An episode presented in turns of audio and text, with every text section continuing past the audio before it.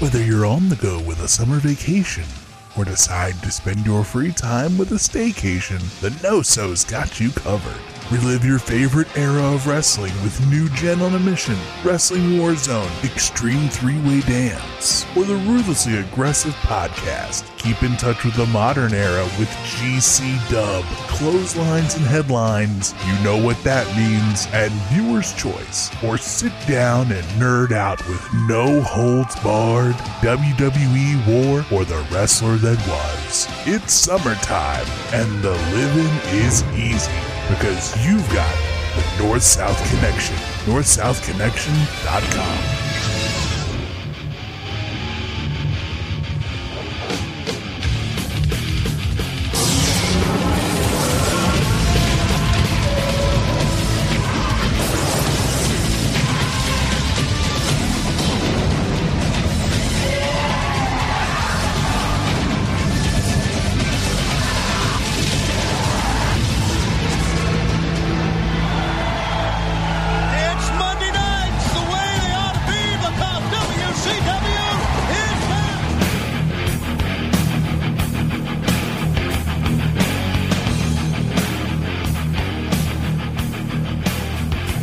Connection Podcast Network listeners. Welcome inside the Wrestling Warzone, a Monday Night Wars podcast series retrospective. I am JT, and joining me as Eva is my partner Chad. Chad, how are you? Doing good. Excited to dive into a new year here on Mm, the podcast. Finally, I feel like it's been. Did we look it up exactly when we started 1996? It had to be like 2019, right? Oh yeah, no, yeah, probably even before then. I would no, yeah, probably 2019.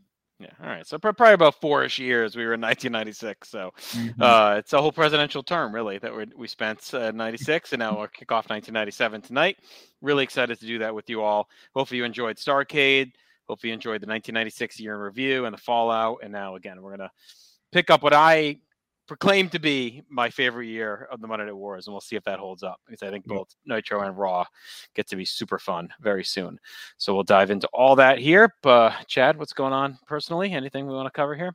yeah, uh, just got back. We've we've had a lot of Disney discussion on this podcast. Oddly enough, uh, just got back from my first solo trip. Very quick romp down there. Uh, became an annual pass holder about a month ago, so that provided the opportunity. So I went uh, Friday. I worked. I worked uh, four tens last week, so I was able to go down Friday, come back Sunday. And interesting trip. Had a lot of fun. Uh, a little bit of an adventure. So Friday and Saturday was pretty normal. Saturday though, I showed you I ended up at twenty seven thousand steps, which was a lot. So so I made the mistake of. You've rode the Remy ride at Epcot, right? Like it's it's pretty cool. It's just in the wrong. I mean, it takes forever to get over there. hmm It always seems like the the World Showcase in your mind feels a lot shorter than it is. Like there's a lot of times where I'm like, all right, I'm gonna leave you here, like in Mexico, and run to Germany and like Yep. grab something. And I'll meet you back over here, and like an hour goes by by the time you Yeah. accomplish that. Yeah. It's like it's a lot. It's a haul. Like I remember when I ordered, I wanted to get my brat that I always get in my grapefruit beer. Um, and I didn't realize like that place closed at eight or whatever. We were getting off Soarin', and I ordered them on the app to pick up at eight. And I've never moved faster at Disney. I don't think that I did running. I mean, and that was a friggin' haul to get from Soarin' to Germany. Like that's Yep. a that's a trek. So so like I I did Magic Kingdom hard that morning. Park hopped over to Epcot, did the same mistake. I was like, oh, I'll just you know I'll go around World Showcase, eat some of the flower and garden stuff, whatever. Do Remy because I actually I I uh, I got Genie Plus this day, so I had a had a lightning lane for Remy. Did that. My plan actually was to go back to Magic Kingdom like later that night and do like Big Thunder and Peter Pan and stuff like Mhm. that. After Remy, I was cooked. It was like eight o'clock. I was done, man. So I walked and I um but I'd parked at Magic Kingdom at the Oh. TTC, the Ticket and Transportation Center.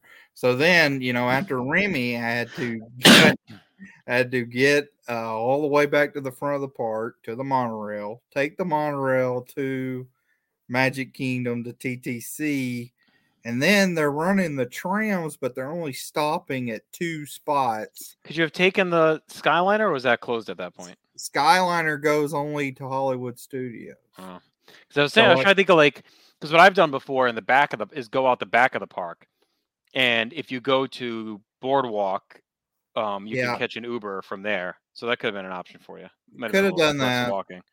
I was uh I was yeah, I might I was thinking like I might could have done a Skyliner and then actually could have taken like a bus Right. to Magic Kingdom, but then I had to walk from the bus stop to Monorail. I don't know. It was anything so regardless, I get home I get to the hotel room, I have huge blisters on my foot, right? Like it's nasty.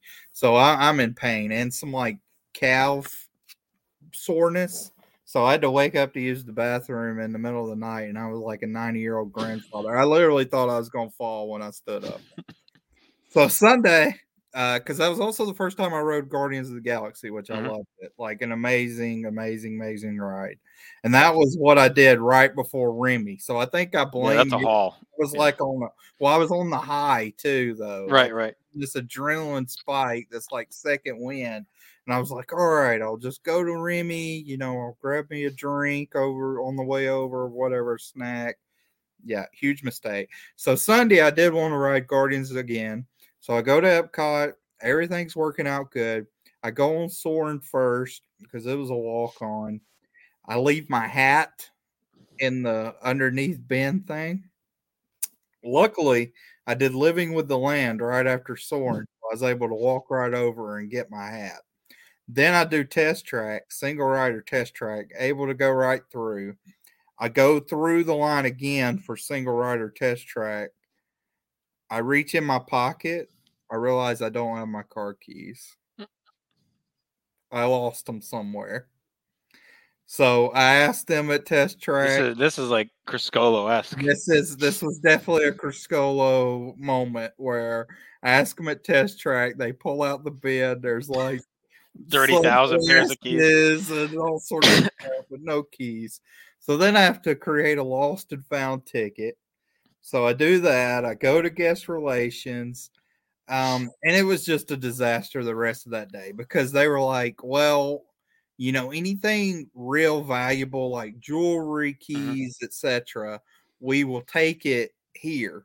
Right. Like it won't be at the ride. They'll bring it to the rides. So when I went to guest relations, he was like, Well, we haven't got it from a ride yet. And I was like, Well, I was just a test track and they said they didn't have it. I've only done Soaring and that. So maybe it fell off at Soaring. So I walk back over to Soaring. This is like one o'clock. I walk back over to Soaring and say, like, do you have a keys?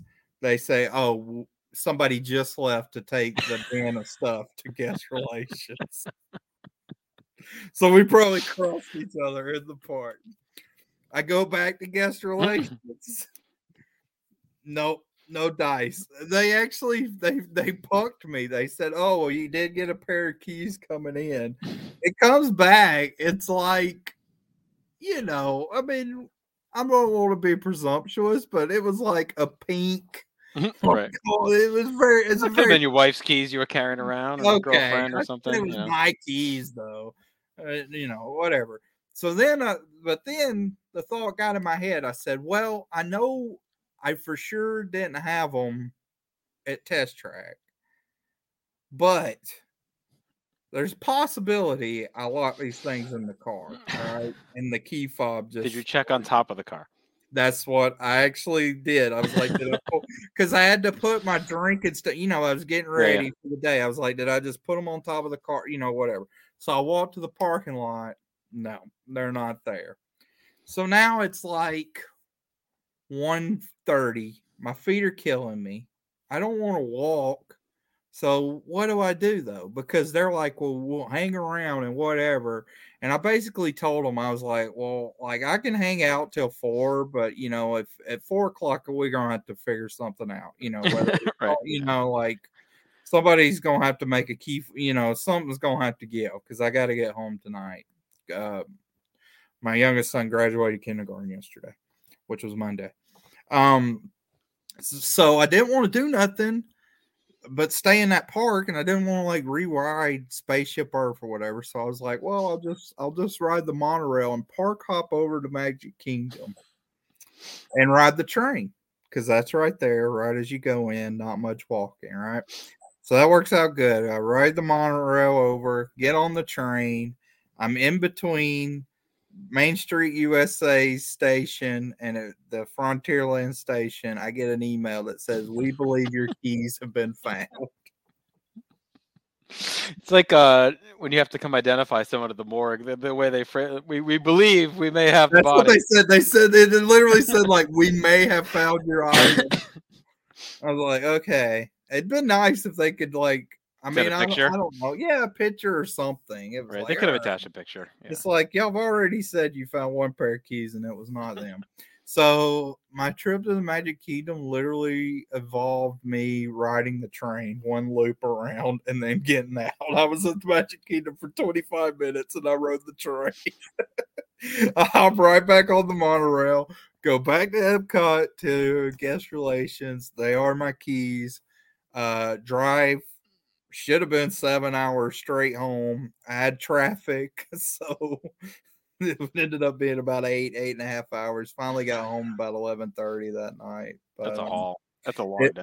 it was it was an adventurous day. I actually felt pretty good though afterwards. Like I don't know, like uh, dri- driving distances isn't that bad now. Like you have so much stuff. Like I Yeah.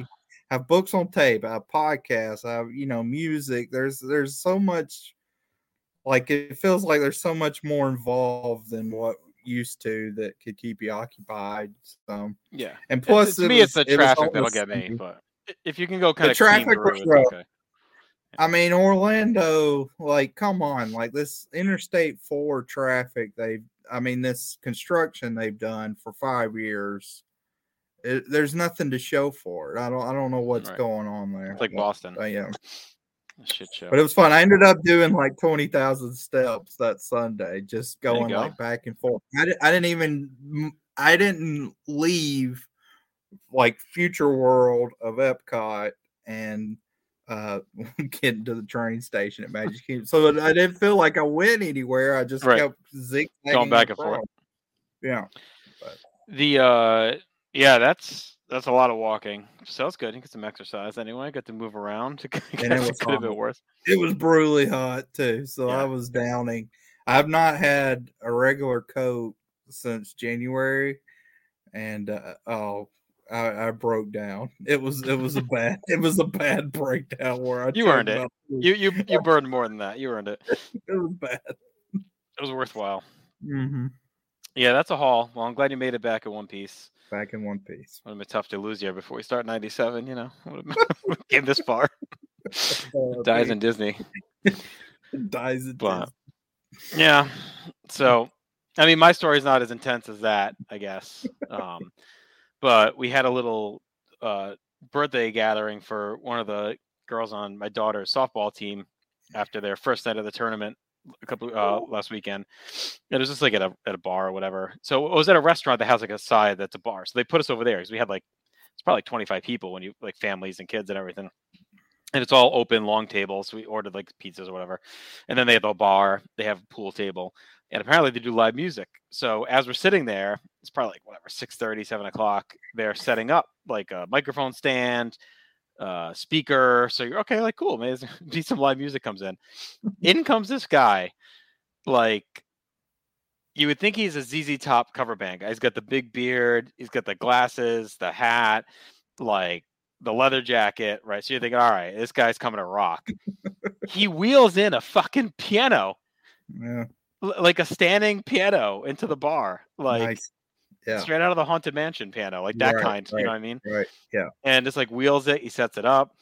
They're set up for like it had to be 40 minutes, 45 minutes. They're up there setting up. So it ends up being a female singer, piano man, and then a dude, a young guy with a guitar. Um, and now like all the kid, like the kids are kind of getting done. We had to get up early for the next day of the tournament. And I'm like, we're dying to find out what the o- I'm like, I need to know the opening song of this friggin' act, what it's gonna be. um, so they start to fire up. We're like, oh, finally they're gonna play. It was like eight, ten or whatever. And it ends up being the sound check and he's kind of messing around he's doing um uh some Who or whatever on there. So I, I think he's doing uh I think he was doing Baba O'Riley. Uh so he's playing that and we're like, but he's not really playing it. He's just kind of so I'm like, I don't count that as the first song. That's a sound check song. He's like, oh, we're gonna be starting around 8:30, and now it's like 8:12. We're like, these kids aren't gonna last another 20 minutes. So everyone left. We'll never know what this opening song was. It's gonna drive me fucking insane. Um, my prediction was something Skynyrd because it seemed like maybe Sweet Home Alabama with the piano because the way he looked, the look, um, or maybe Freebird. I was thinking a little bit, um, but I don't know what else. I- I'm not like I was kind of trying to. Oh, The Who, I guess, makes sense. Maybe it was gonna be. Maybe it was gonna be Baba O'Riley would be the opener. you don't think like Elton John? No, they didn't. No, because they had the woman singing and the guy on the guitar. So like, you know, What about Fleetwood Mac? Yeah, that's what one of the other guys there said. They were thinking Fleetwood Mac was his prediction. I That's got to be what that. it was, probably. Yeah. Yeah. Well, I gotta find a set list it- for this I band. to say you should have looked him up, and uh, I'll say. I think I'll have to look up the restaurant, see if they were advertising who they were. Yeah, but- yeah. Yeah. Anyway, like I said, not as uh not as hot of a story, but it was it made me laugh thinking of the guy wheeling in uh, because it was pouring. It was torrential that night. And I'm like, this guy must he must pull around a trailer, right? And it, like probably an yeah. I, I was. I'd be interested in looking at the transportation situation. It was a good sized piano. Like it wasn't like why did it use a fucking keyboard? Like it's not like it's um I mean it's just like a restaurant with a little bar on the Yeah, I side. mean, it's not like it's a big gig, you know what I mean? acoustic Right, right. Like he probably could have played the same stuff on the keyboard and, and Yeah, saved himself a little, little Casio or whatever. You know. Yeah, but I mean he he was rolling in that baby grand coming through the coming through the bar. Damn man. Saturday night, fucking bopping at the old theater diner. Nice. Anyway, all right. Well, we haven't caught up in a while, so hopefully everyone No. enjoyed that.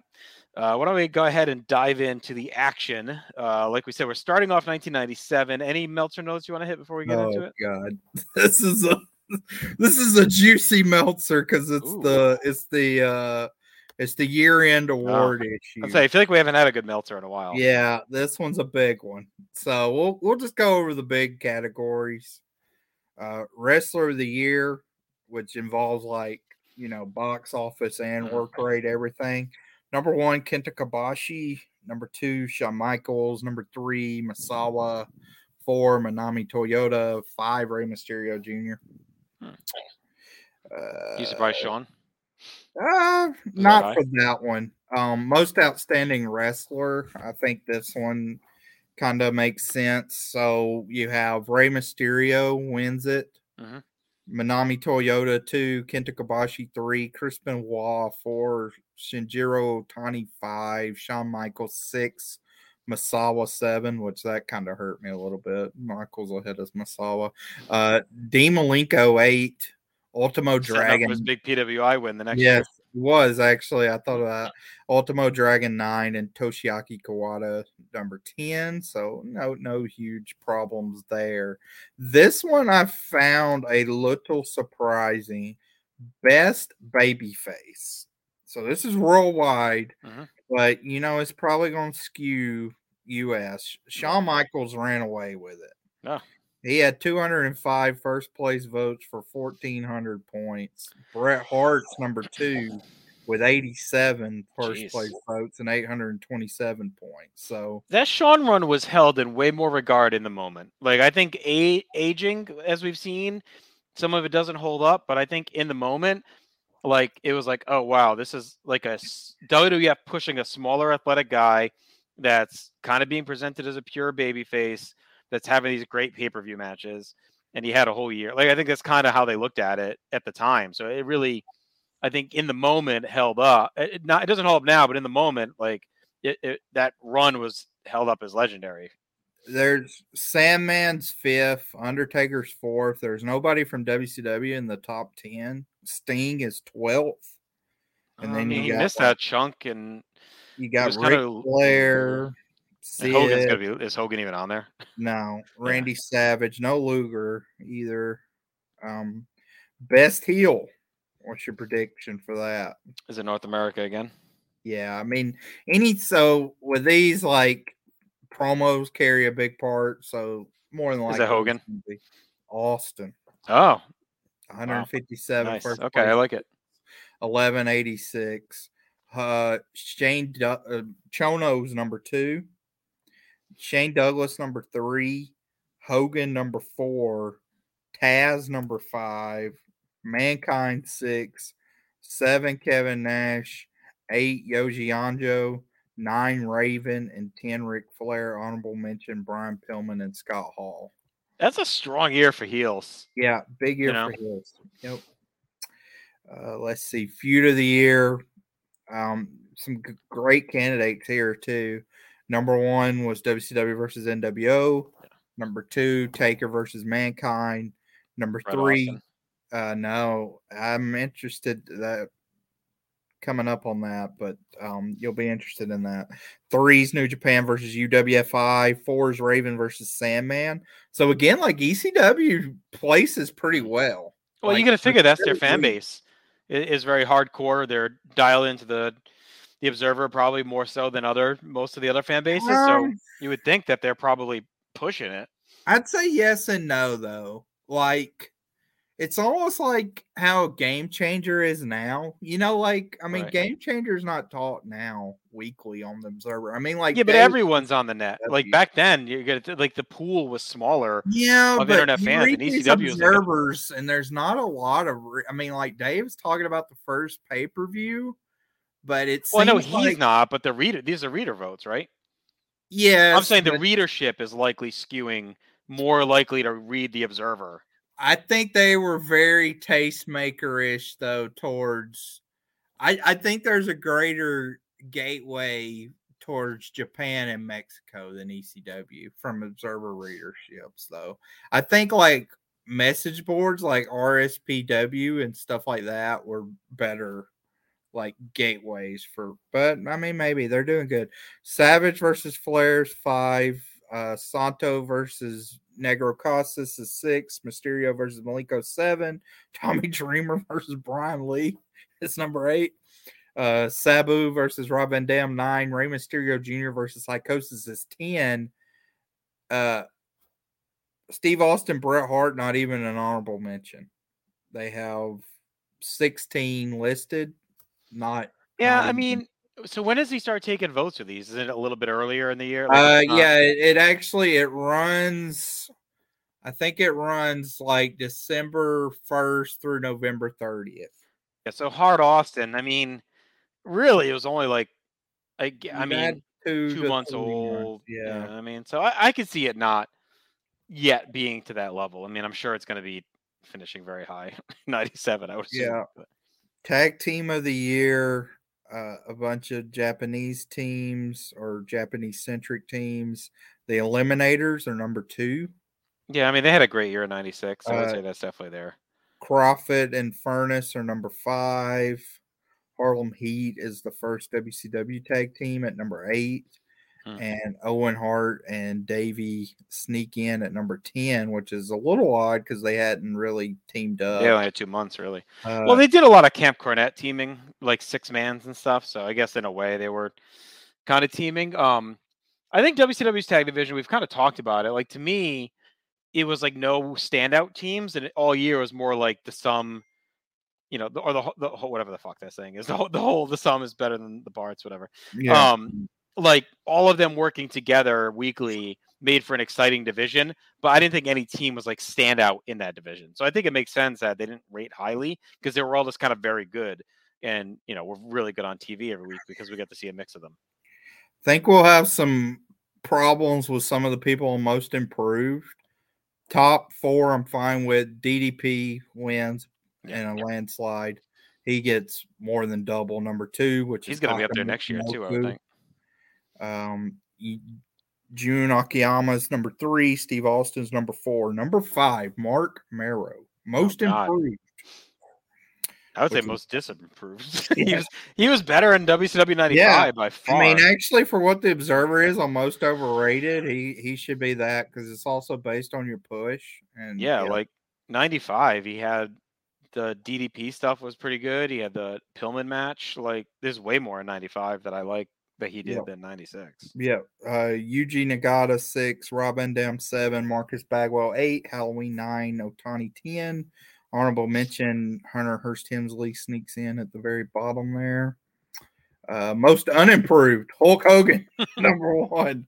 How can you say that though? He improved throughout the year, big time. If I anything, know, that might be the mo- the biggest improvement. Is I know. I mean, from it- April to this- July. this is what we talked about a little Yeah. bit in the year end that like you really see uh, definitely how like work rate driven stuff was back then like it Right, right. was insane Yeah, so yeah. hogan's one vader's two savage is three sid's four luger is five most unimproved which is crazy scott hall six flair seven barry Yeah, that list is ridiculous. Barry windham's eight stan well, Hansen's that, was, that was okay. kevin nash is 10 It's a stupid category though, because it's like, are you really expecting Barry Windham to fucking improve in nineteen, you know, improve in nineteen ninety six? Like, what's he? I, I don't know. Yeah, I, I to me that's like maybe just put like worst or something. Like I don't know. Mm-hmm. It just feels like.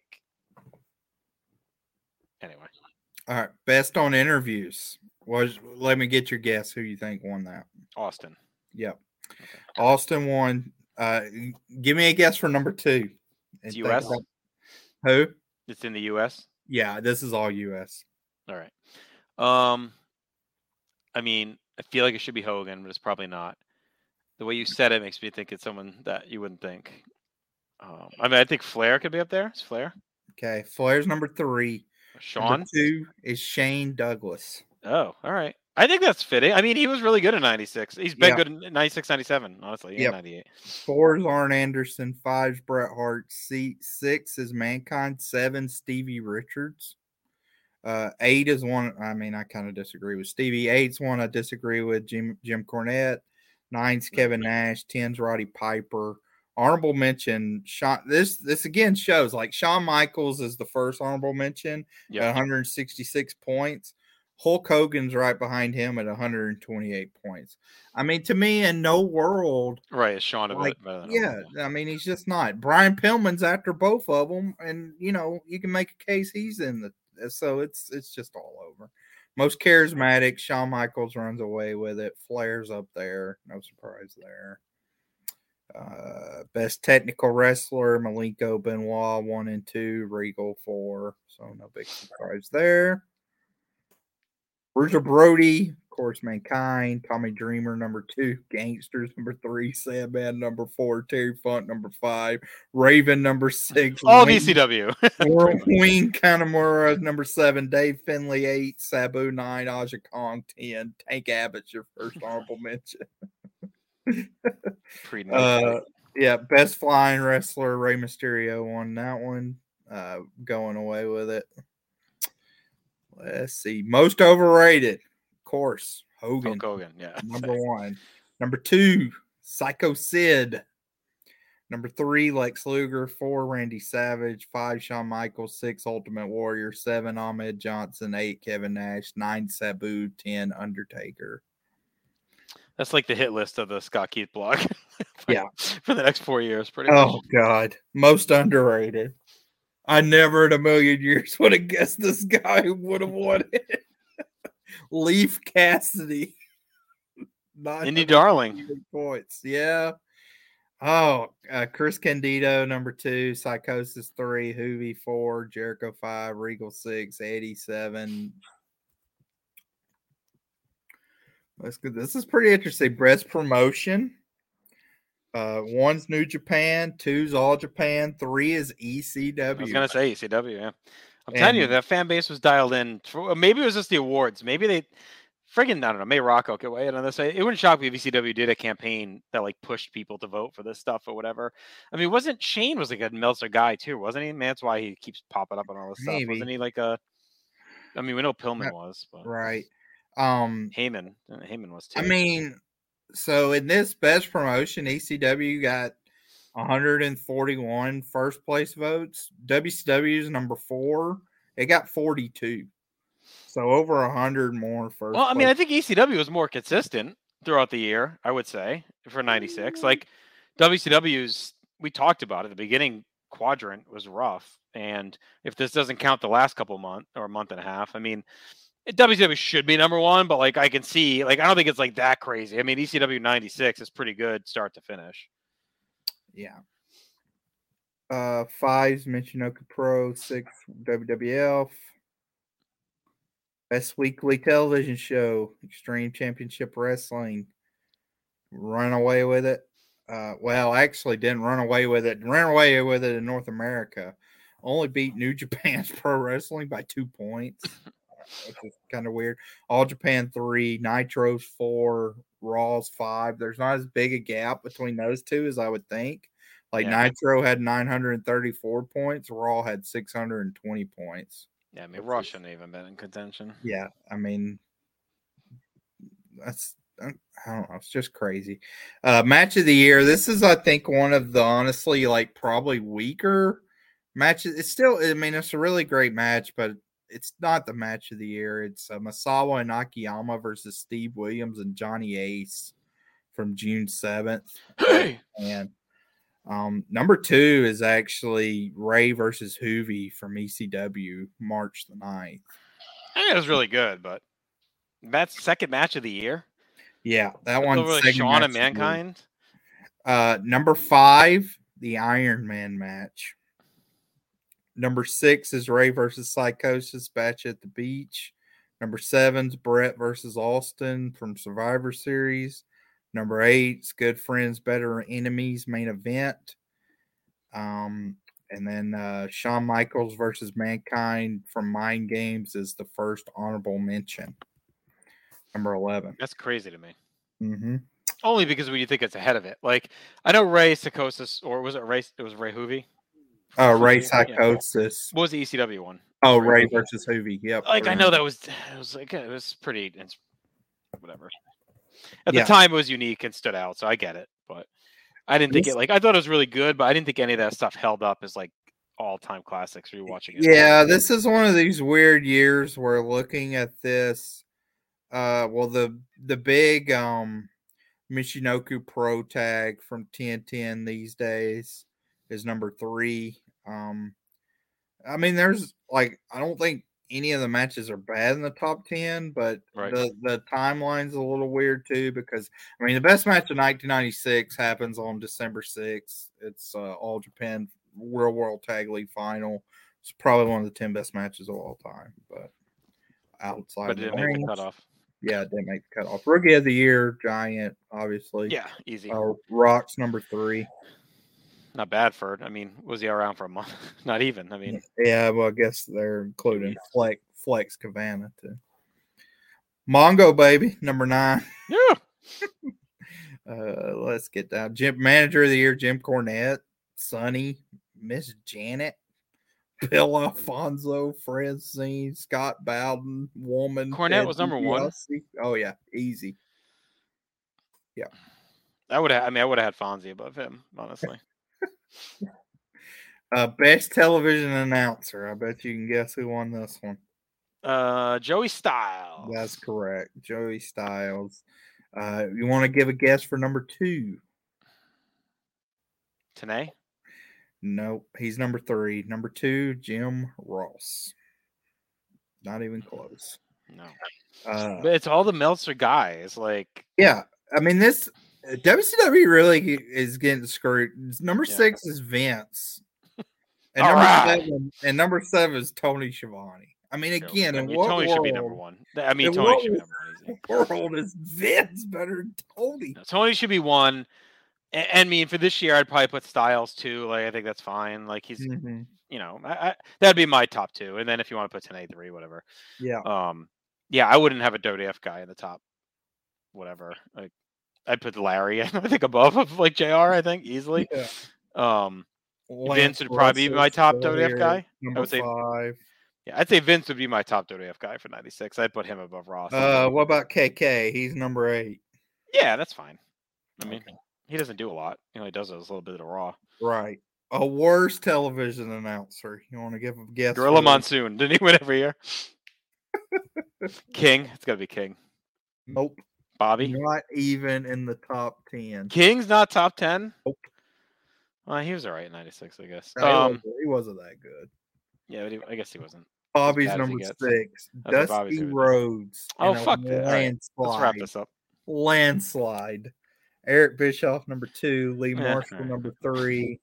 Vince number four, Corey Maclin number five, Bobby six, Lord Al seven. Is he even around anymore? Lord Al, what's he doing? International challenge? I mean, what the hell? what was he even commentating? He got 18 first place votes. Uh, Schiavone's number eight, Mr. Perfect number nine, Todd Pettengill number 10. Oh, poor Todd. Uh, best major card, Great American Bash was number two. WrestleMania 12 was the top WWF show at number seven. Um, it's Bash at the Beach is number eight, which again is just Ridiculous. Uh, worst major card, Uncensored Slamboree, no problem really there. Um, I'm shocked. Number three is World War Three. Yeah, I mean, we like that. Oh yeah, and number four is Hog Wild. Like both of Yeah, those shows are good. the only thing you could say is Hog Wild is if you were really down on the crowd. And Halloween Havoc's number eight, Super Brawl, which was bad's number nine. But Those should be top three: Super Brawl, Uncensored, and uh, Slamboree. Well, I'd, put- I'd probably put Beware of Dog. And Beware of Dog, yeah. Oh, oh no, never mind. I saw in your house four, but it's four twenty eight. I was like, wait a minute, that should definitely be number one. But that was right. Um, wrestling maneuver. Who cares? Most disgusting promotional tactic. WWF tease and usage of Razor Ramon and Diesel. New Razor Ramon and Diesel. That's oh, I can't believe that Pillman and, the gun didn't win. That's number three. Number right, two is WCW Gene Okerlund 900 line teases and lies. I can see that. Number four is WCW usage of racist characters like Sonny Onoo. They don't Uh, have uh, what's it called? Raven and um, Number Sandman. five, ECW crucifixion. Yeah, all right. I was gonna say. Number six, Tyler Fullington, or is that '97? uh, number six, Jose Lothario heart attack. Yeah. Number seven, Tyler Fullington. Number eight, Billionaire Ted. Remember that. Number nine, Michael's Dieta ankle. And number Yeah, that's 10, some good choices. number 10 was WCW advertising Pillman and uncensored. Best color commentary. Is that like a single occurrence or the commentary Like best Just color uh, yeah, best color commentator. today? Nope. Jerry the King Lawler. Mike Tenay number two, Larry Zbyszko number three. Oh yeah, say Larry's gonna be up there. Uh Reader's personal favorite wrestlers. What the hell does that mean? Least favorite wrestler, Hogan and Duggan are one and two. Worst wrestler, Loch Ness one, Hogan two, Duggan three, Sid four. Loch Ness only had like one match. Booty Mance. oh jeez, the whole friggin' March of '96 WCW. All right. Uh, worst tag team Godwin's Nasty Boys, Public Enemy, Slater, and Mike Enos, Gangstas. Um, That's unfair to Rough and Ready. oh, God, there's so he had so many freaking awards back in. Worst manager, Sonny Onoo, Colonel Rob Parker, Jose Lothario, Cloudy's number four, Poor Cloudy was there for like a month. two two appearances. Elizabeth's number five, Teddy Long, Sable, Zebekiah. Teddy Long should probably be number one. Bill Alfonso and Damien Kane. Oh yeah, Yeah, the Godfather. yeah. He sucks. Uh, worst match of the years, obviously the uncensored main event. No surprise there. Hogan versus Savage from Havoc's number two. Goldust versus um, Warrior is three. Hogan versus Giant from Road Wild is four. Hogan Giant at Super Bowl is way worse than Road Wild. Yeah, for sure. Uh, Cornette versus Lothario from Mind Game. Come on, it was like a three minute. ugh. And I hate- Lawler I hate the fucking Kendrick. smart fans of the '90s. Warrior versus Hunter Hearst Helmsley from Come Mania on, number 10. Jesus. Worst. Okay, this is crazy. Worst feud of the year. Number one is Bubba versus John Tenta. Okay. Told you. All right. Number two, WCW versus NWO. What do people want? How is that the worst feud of the year? Maybe because it's like friggin' Hogan and everyone hates Hogan. Oh my god. Uh Hogan versus Savage, number three, which we like that feud. Mhm. Duggan versus VK Wall Street. That's a good choice. Uh, New Japan versus UWFI, another great feud at five. Smoking Gunns versus Godwinns, yes, thank you. Number six, Ice Train versus Scott Norton, number seven. That's a fucking war. D-Von Dudley versus the Dudleys, number eight. Uh, Lawler versus Roberts, probably not a bad choice. Rounding out the top ten. Worst on interviews: Ahmed Johnson, Hulk Hogan, Sid, Savage. I mean, I don't agree with Hogan. I can see Ahmed. Jim Duggan, Lex Luger, and Sonny Onoo rounding that out. Speak English, damn it. Worst promotion, you got American Wrestling Federation, USWA one two, number three, WCW, number four, WWF. Just crazy. Best Booker, of course, Heyman won that fairly easily. Promoter of the year, Eric Bischoff did beat Vince in that and beat Heyman. You know, best gimmick, NWO number one, Stone Cold Steve Austin number two, BWO number three, Mankind number four, Macho Warrior Rick Hogan number five. What the hell does that even mean? Wasn't that like a was that an indie guy or like a ECW thing? Oh, maybe. Worst gimmick, nude Razor Diesel and Double J. Braun the Leprechaun, Stalker, Glacier, Nacho Man's not on there. Zero, Dudley's, NWO, T.L. Hopper, and Sonny Onoo. So, I mean, in that poo poo of gimmicks, you got the NWO at number eight. So sad. Most embarrassing wrestler. Like, what is this? What is this garbage? All right, that's it. But that was fun to at least go down memory lane there. That's quite the mix. Some Um, rough picks overall, but yeah. all right. Well, anything else? Uh, anything else on Oh yeah. I mean, there's actually like he like so that takes up a ton, obviously, of the um of the uh thing. I did look and I was surprised, like, but I guess it bears out in the ratings. But he he gives like a rundown of all the major shows, and Yep. then he shows like the thumbs up, thumbs in the middle, thumbs down for all the categories.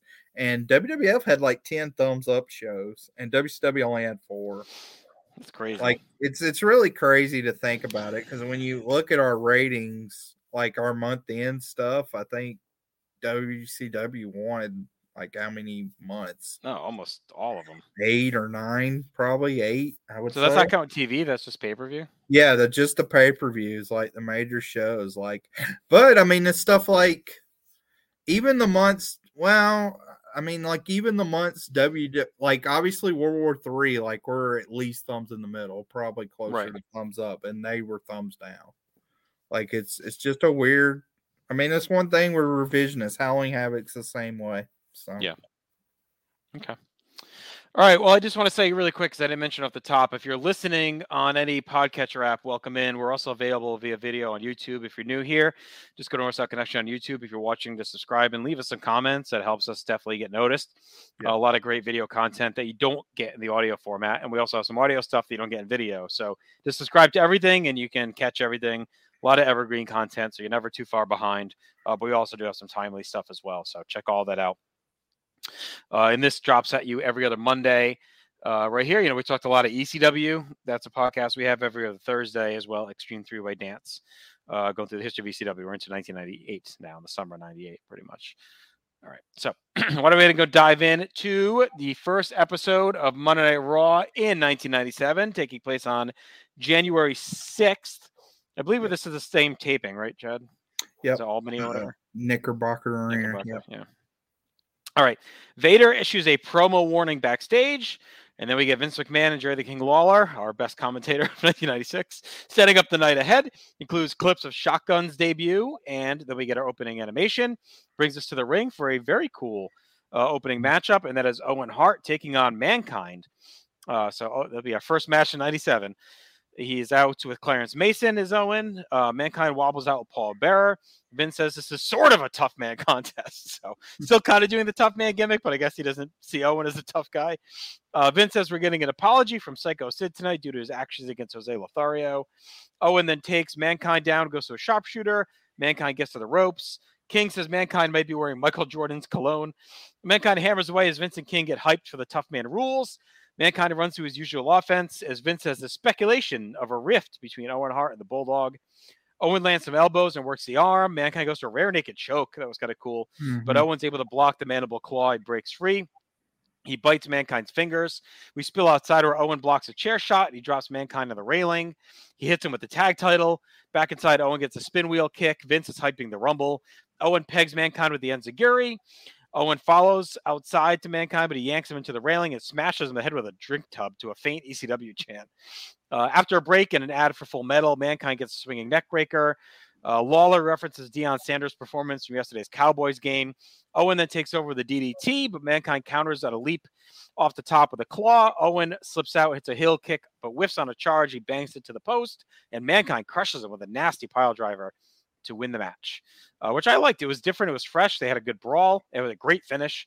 Uh, it was hard fought. It was clean uh, in the clean sense that it was no real screw ups or anything. Uh, they also worked really well to have the random pairings with looser rules. So I kind of liked it. I like seeing Owen mix it up. You know, we've been down on Owen a lot here in 1996, uh, but as 97 dawns, I think he's got a pretty good match already on the resume. So I went three stars. Um, I like this as an opener, and I think I, I dig the tough man stuff, and they really let these guys open it up. Three stars as well. I like this match a good bit.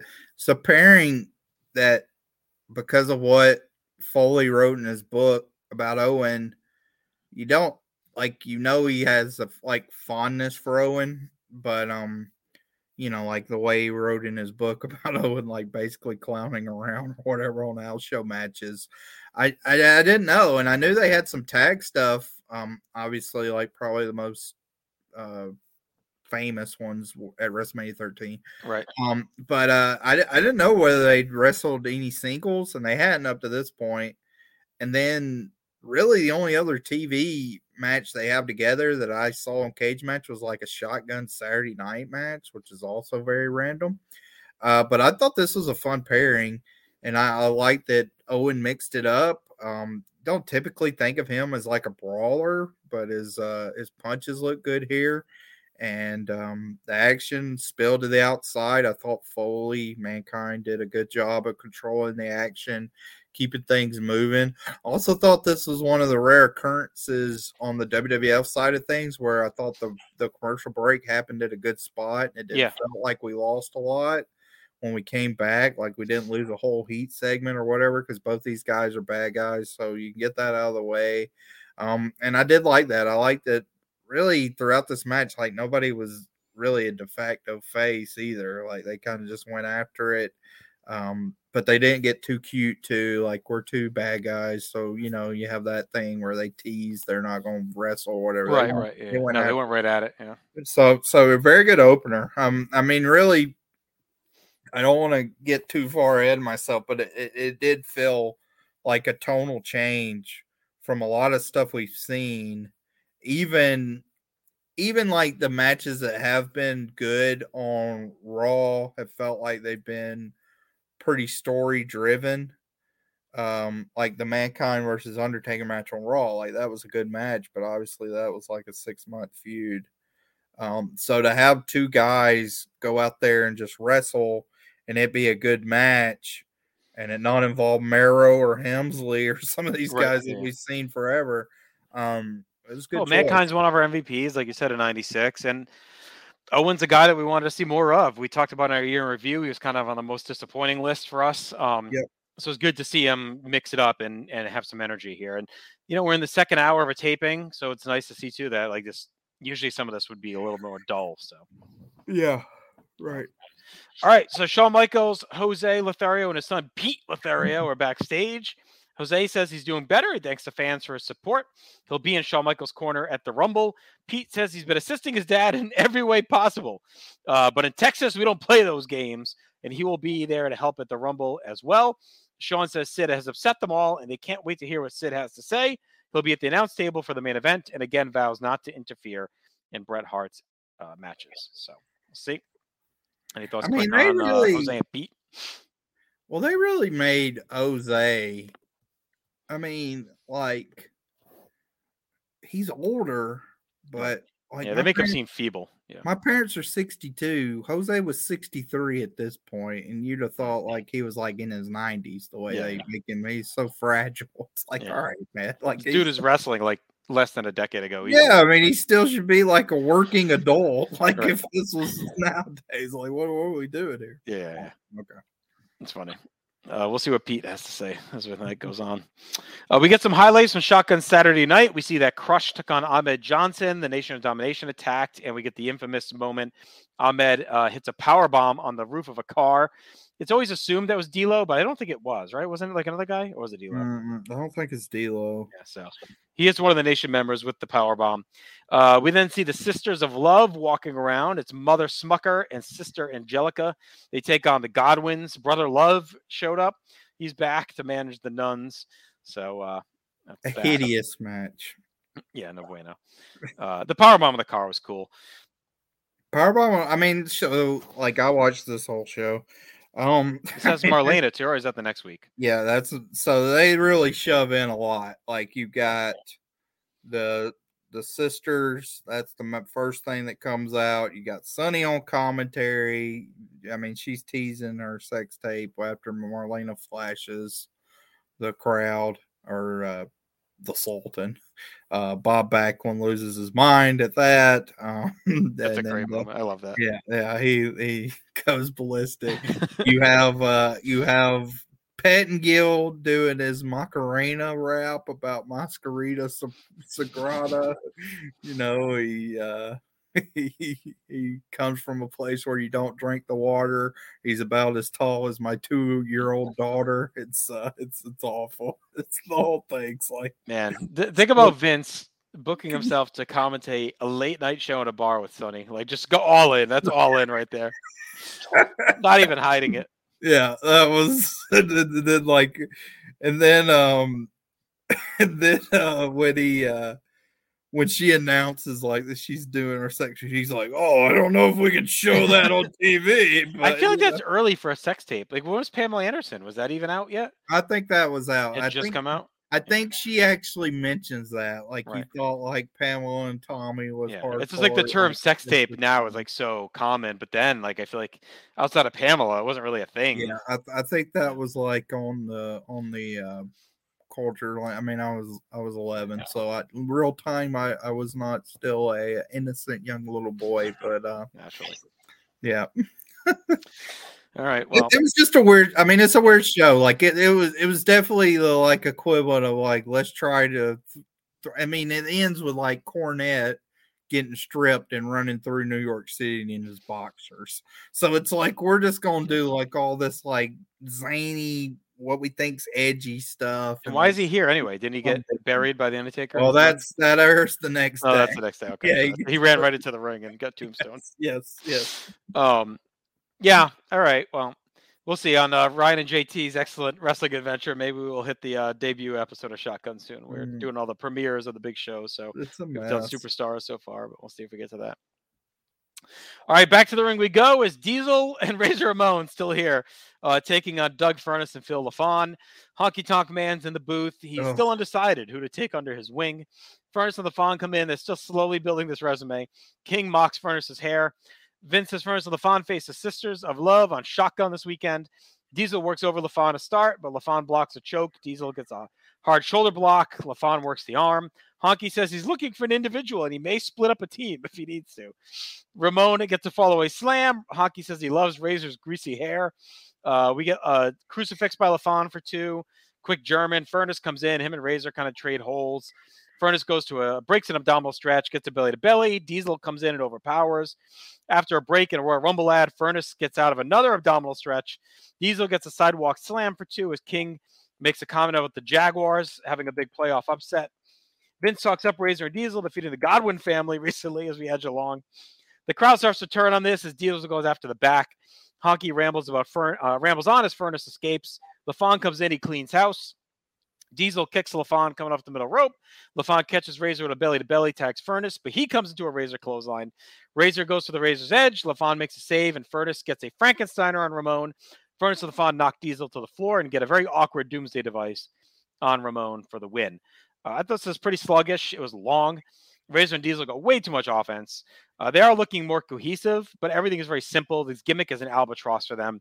Furnas and LaFon are a bit too bland for the setting.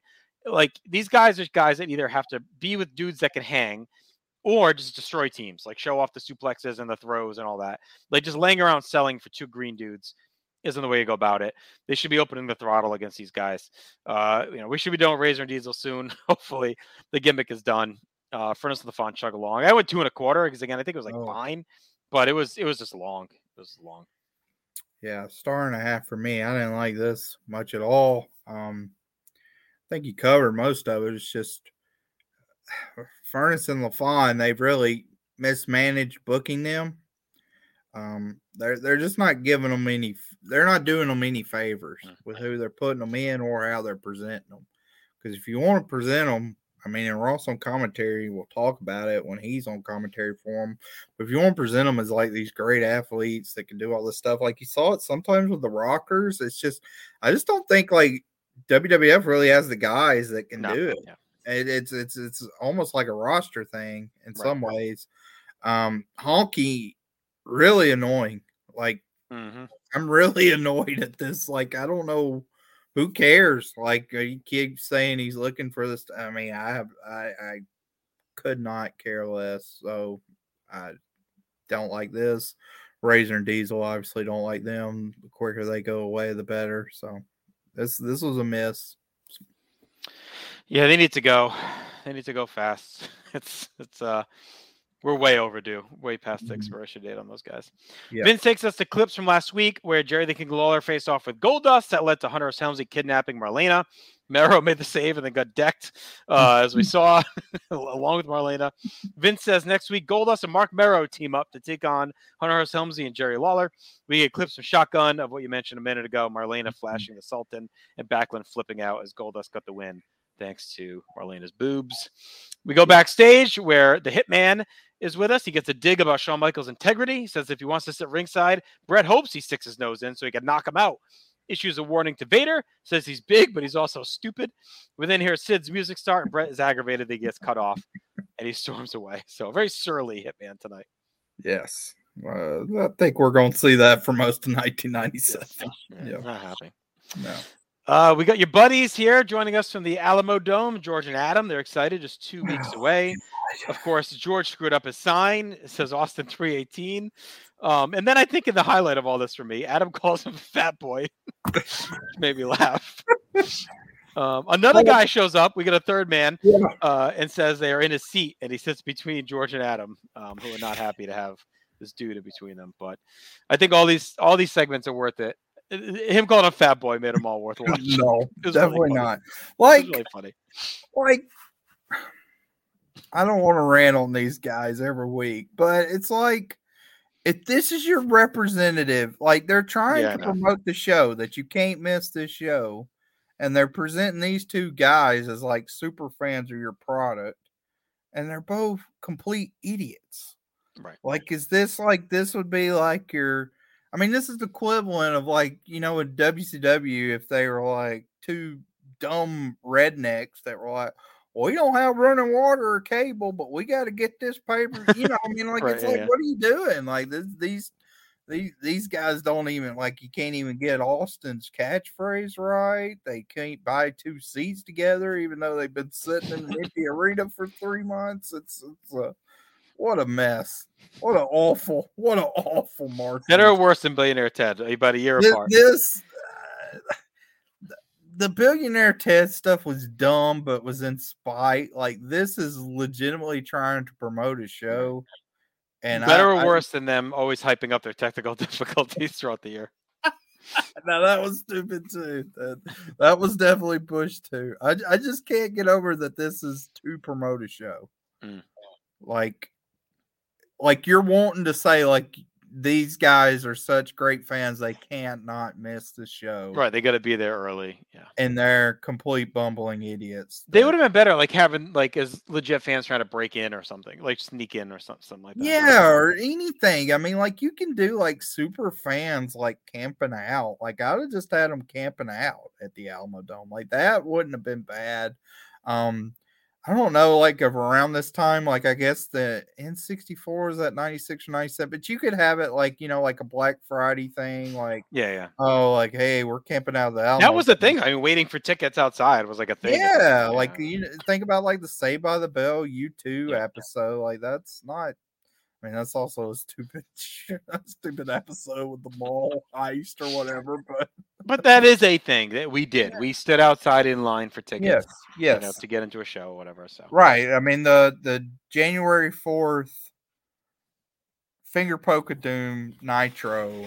I had to wait at a Kroger for Yeah. like three hours. So we know the shifts there are only like four hours. So.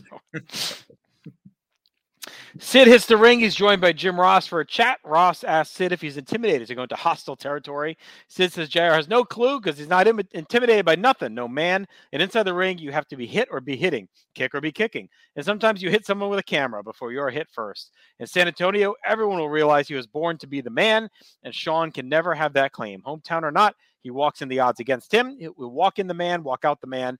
He is the master and the ruler of the world.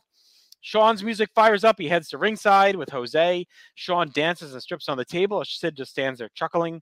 Sid says this is why he does what he does. So he apologizes to everyone around the world for what he's about to do, and he won't be responsible. Sid leaves as Vince says Jose is joining the Spanish announce team. Fine stuff from Sid, keeps it simple, and kind of gives an ominous warning that makes you realize something probably bad is coming from this guy because he says, I, My apology isn't for what I've done, it's for what I'm about to do. Yeah, I continue to not like this feud very much.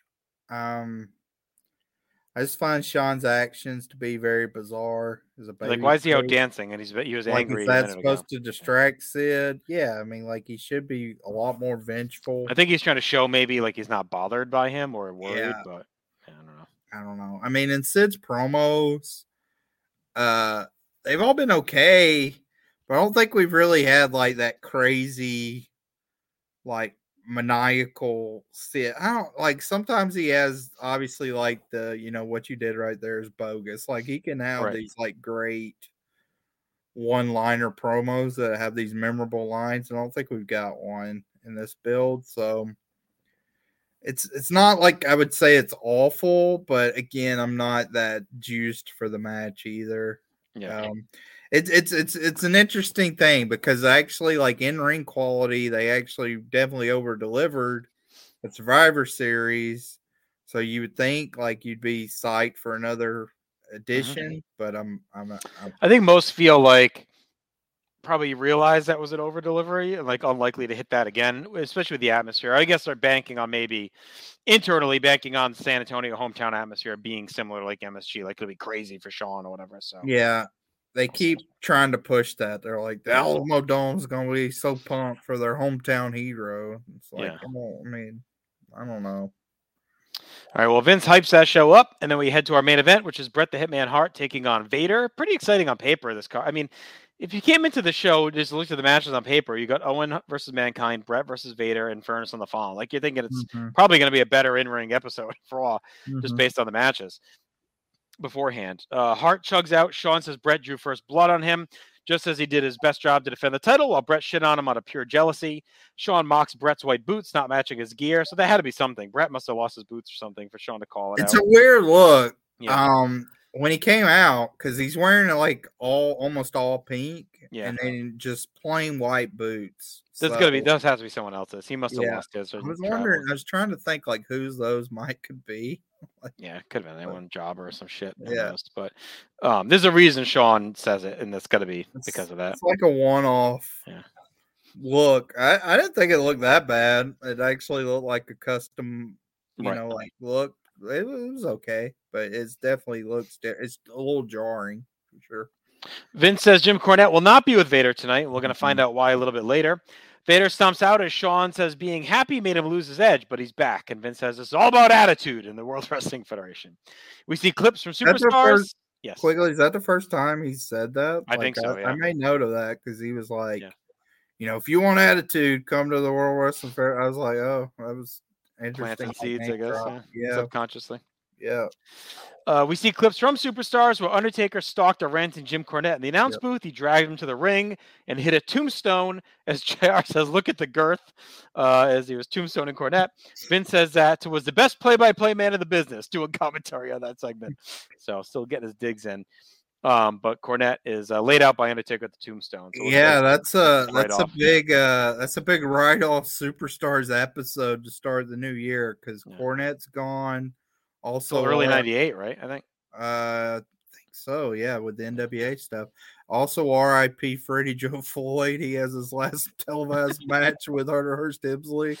Oh Uh, my actually pulls a Rick Rude and is on USWA television Same day. immediately. Yeah. The uh, I think Cornette. It actually may be '97. He shows back up on one Raw with the uh, the Headhunters. oh yeah yeah He, he leads them out to attack uh. Bulldog at Owen, I think. right, right, But that's like a one-off thing, and then he's gone till the NWA. Um, back to the ring we go. We get going. As Shawn keeps getting his digs in. He says, "He'll squash Bret alone with no help." Bret's boots again are very plain. so must be borrowed. Uh, Vader clubs away as Shawn mocks Bret's style, takes a shot at the King, stealing jokes. We go outside. Bret shoots Vader to the steps. Shawn asks who they is about the man they call Vader. Bret hammers away on the floor. as Shawn says Bret claims to be honest and fair, but that he'll hit you with a chair. Vince says Shawn is always straightforward. Bret loads some punches in the ring, starts to work the arm as King takes a dig at Frank Sinatra. Vader cuts down Bret with a body block as Vince talks about the Rumble. Vader throws some more punches, gets the body block off the middle rope. We see Steve Austin watching backstage as we go to break. We get the Starburst Fruit Twist Rewind as Ahmed Johnson's powerbomb on the car. When we come back, Vader gets another middle rope body block as Vince asks, I'm sorry, as King asks, why didn't Jose name Pete Hose B? Which- it's a terrible joke, but it made me laugh. Good. Vader Vader gets two on a middle rope splash as Shawn keeps going in on Bret. Bret dodges the Vader bomb with knees as the crowd wakes up. Bret comes firing back, gets all his closing offense. Shawn starts calling out his spots. Uh, says, "Oh, you know, I'm sure we'll see a backbreaker next." Uh, it says Bret does the same thing all the time. Bret charges as Vader catches him. They both tumble over the top to the floor. They hammer away as Sid shows up, grabs a cameraman, and drags him to the back. As that's happening, Steve Austin pops up. He's beating on Bret. He hits a stunner, but everyone misses it. The cameras, the announcers. We go back inside. Vader hits the Vader bomb and pins Bret Hart for the win, which is a pretty big upset right now, given where both guys are um, for Vader to win this, even with Austin helping. Uh, so, all right, let's talk about the match before we get to Sid's antics. Uh, I thought the match itself felt like a time filler. It was simple, not exciting. It never got going. It was really just about Shawn ranting about Bret. Uh, very sleepy time. Uh, you know, we had some fresh matchups. The crowd, after Mankind Owen kind of checked out, we're just not putting the pieces together. Like, okay, we had some good matches on paper, but they're not delivering. So it's like every time they kind of make progress, it falls apart a little bit in a different area. I think they have some juice to the Rumble. We'll see if they can get there. Um, but this main event was disappointing. It was sloppy, and Vader basically wins clean in a way, but it's kind of forgettable because the match. It's like they were just filling time to, to eat up the rest of the show, which is disappointing for the two guys that were in there. I was kind of hoping maybe for a little bit of a hidden gem, but ends up going two and a half for me. Okay. Yeah, I mean, I went two and three quarters. I I I liked the after the commercial break. Uh, the first part of the match I thought was really weird with Bret trying to make it more technical, just not Vader's forte, not Mhm. but they need to. Uh, quick, quick note, just real quick on Cornette because we're not going to see him for a while. As we talked about, like he he's another age thing. Like he's thirty five or six That's crazy. and, like his outfit and everything, like it's so dated. Like Yeah. I was horrified that I'm older than him. If that if Um, he wasn't such a fucking nut, like and, and so strong willed, I mean that's a guy that could have had even more of a run. Yeah, I mean he he's had, only I mean- 61 now. I mean, I guess if he's like Jose, he maybe know, maybe Jose but the uh but you would think, I mean, at 35, he's pretty much washed now. Like he could have gone somewhere else or came back. I mean, I mean he's a little dated just- for WF, but even I mean, it's just funny. Like even when he does his East uh Ring of Honor stuff, like a decade later, like he's only 45. yeah, he feels like an old man. I mean, he was presented as like 60 plus. Like Yeah. he's like when he does that, he's three years older than like AJ Styles. It's crazy they never bring him in ECW to do like the ultimate him and Cornette war. Like Cornette bring like I know they he kind of came in I guess in '97 with the WWF stuff, but to like go there for like an extended run later, you know, right. like him with But- Corino, you know, like doing the old Mhm. school thing could have been, been cool. really good. Yeah. It's interesting. Um, but this match after the break, um, I've been watching more 97 stuff as we go along. I think this match was actually hurt because there's two house show matches from these guys, like January 4th and 5th, which were taped after this one, mm-hmm. but in my chronological watching, I watched before, and they, I mean, they weren't great. Like, still, like this pairing of two top 40 guys of all time, you thought they might have like a great match in them. They kind of weren't aspiring to that. And that holds later in '97 because they do fight again with the roles flipped, and I, Yeah. I don't remember that being anything special either. No, so it's. I think we're just weird- seeing it. Vader.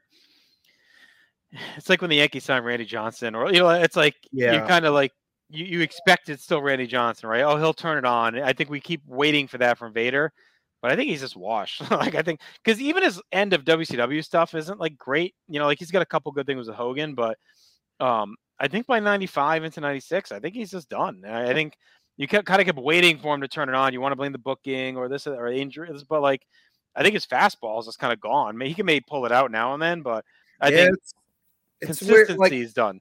he has a little bit of a like his All Japan '99 is really good, but Yeah. um, I mean the Randy Johnson comparison's good there, and and and even so, this shows like how repetitious they were. The finish was exactly the same too, where like Austin runs out and does the same thing where he clips Bret's knee as he's holding the steps or whatever, and then gives him the stunner on the floor, rolls him in. Vader wins one, two, three. So I I did think like if this could have been very good, it would have helped make Right. this Raw like one of the better ones in a while.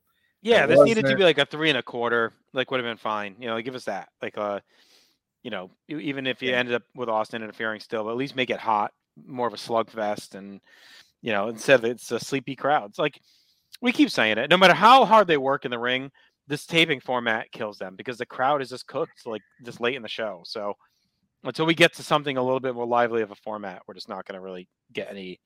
Because even look at some of the best Raws we talked about. We're heavy on backstage stuff, cutaways. Like you know, it's very rare that we get a great Raw that's like all in the arena. Yeah, Shawn on commentaries are up too, as usual. It's just over the top. I mean, he's they're really trying to push this as a personal feud, like we talked about.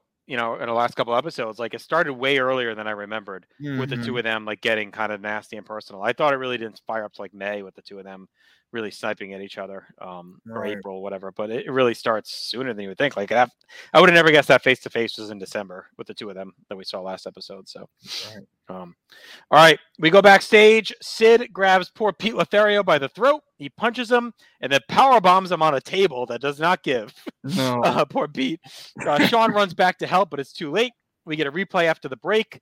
And then we come back, we see Shawn, Savio Vega, Barcon, and Aldo Montoya all try to help out Pete as Shawn is raging about Sid, uh, which I, that's a pretty good finish to a sleepy show. Um, it's it, you know, Sid has talked a lot, and we talked about how he didn't like the build. Since he Mhm. knocked out Jose, he hasn't done anything crazy. Like, Mhm. you know, think of like his best runs were 92, right? Where he went on the Jobber Mhm. Destruction Tour. Even 95, when he first turned on Shawn and built it In Your House One, they kind of redid that where he destroyed a bunch of guys on TV.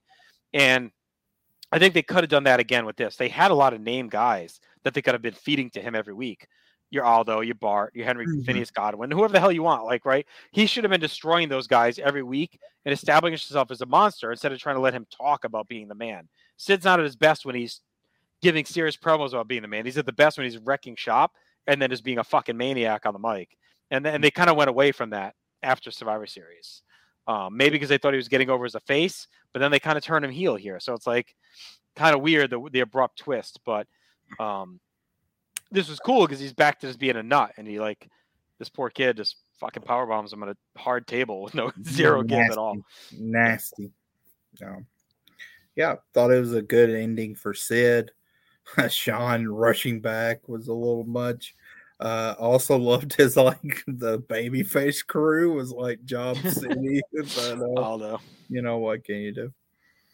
All right, let's get to our awards here. Uh, match of the night, I think, was pretty easily Owen versus Mankind. Yep, Uh, the moment I went with Sid murdering Pete.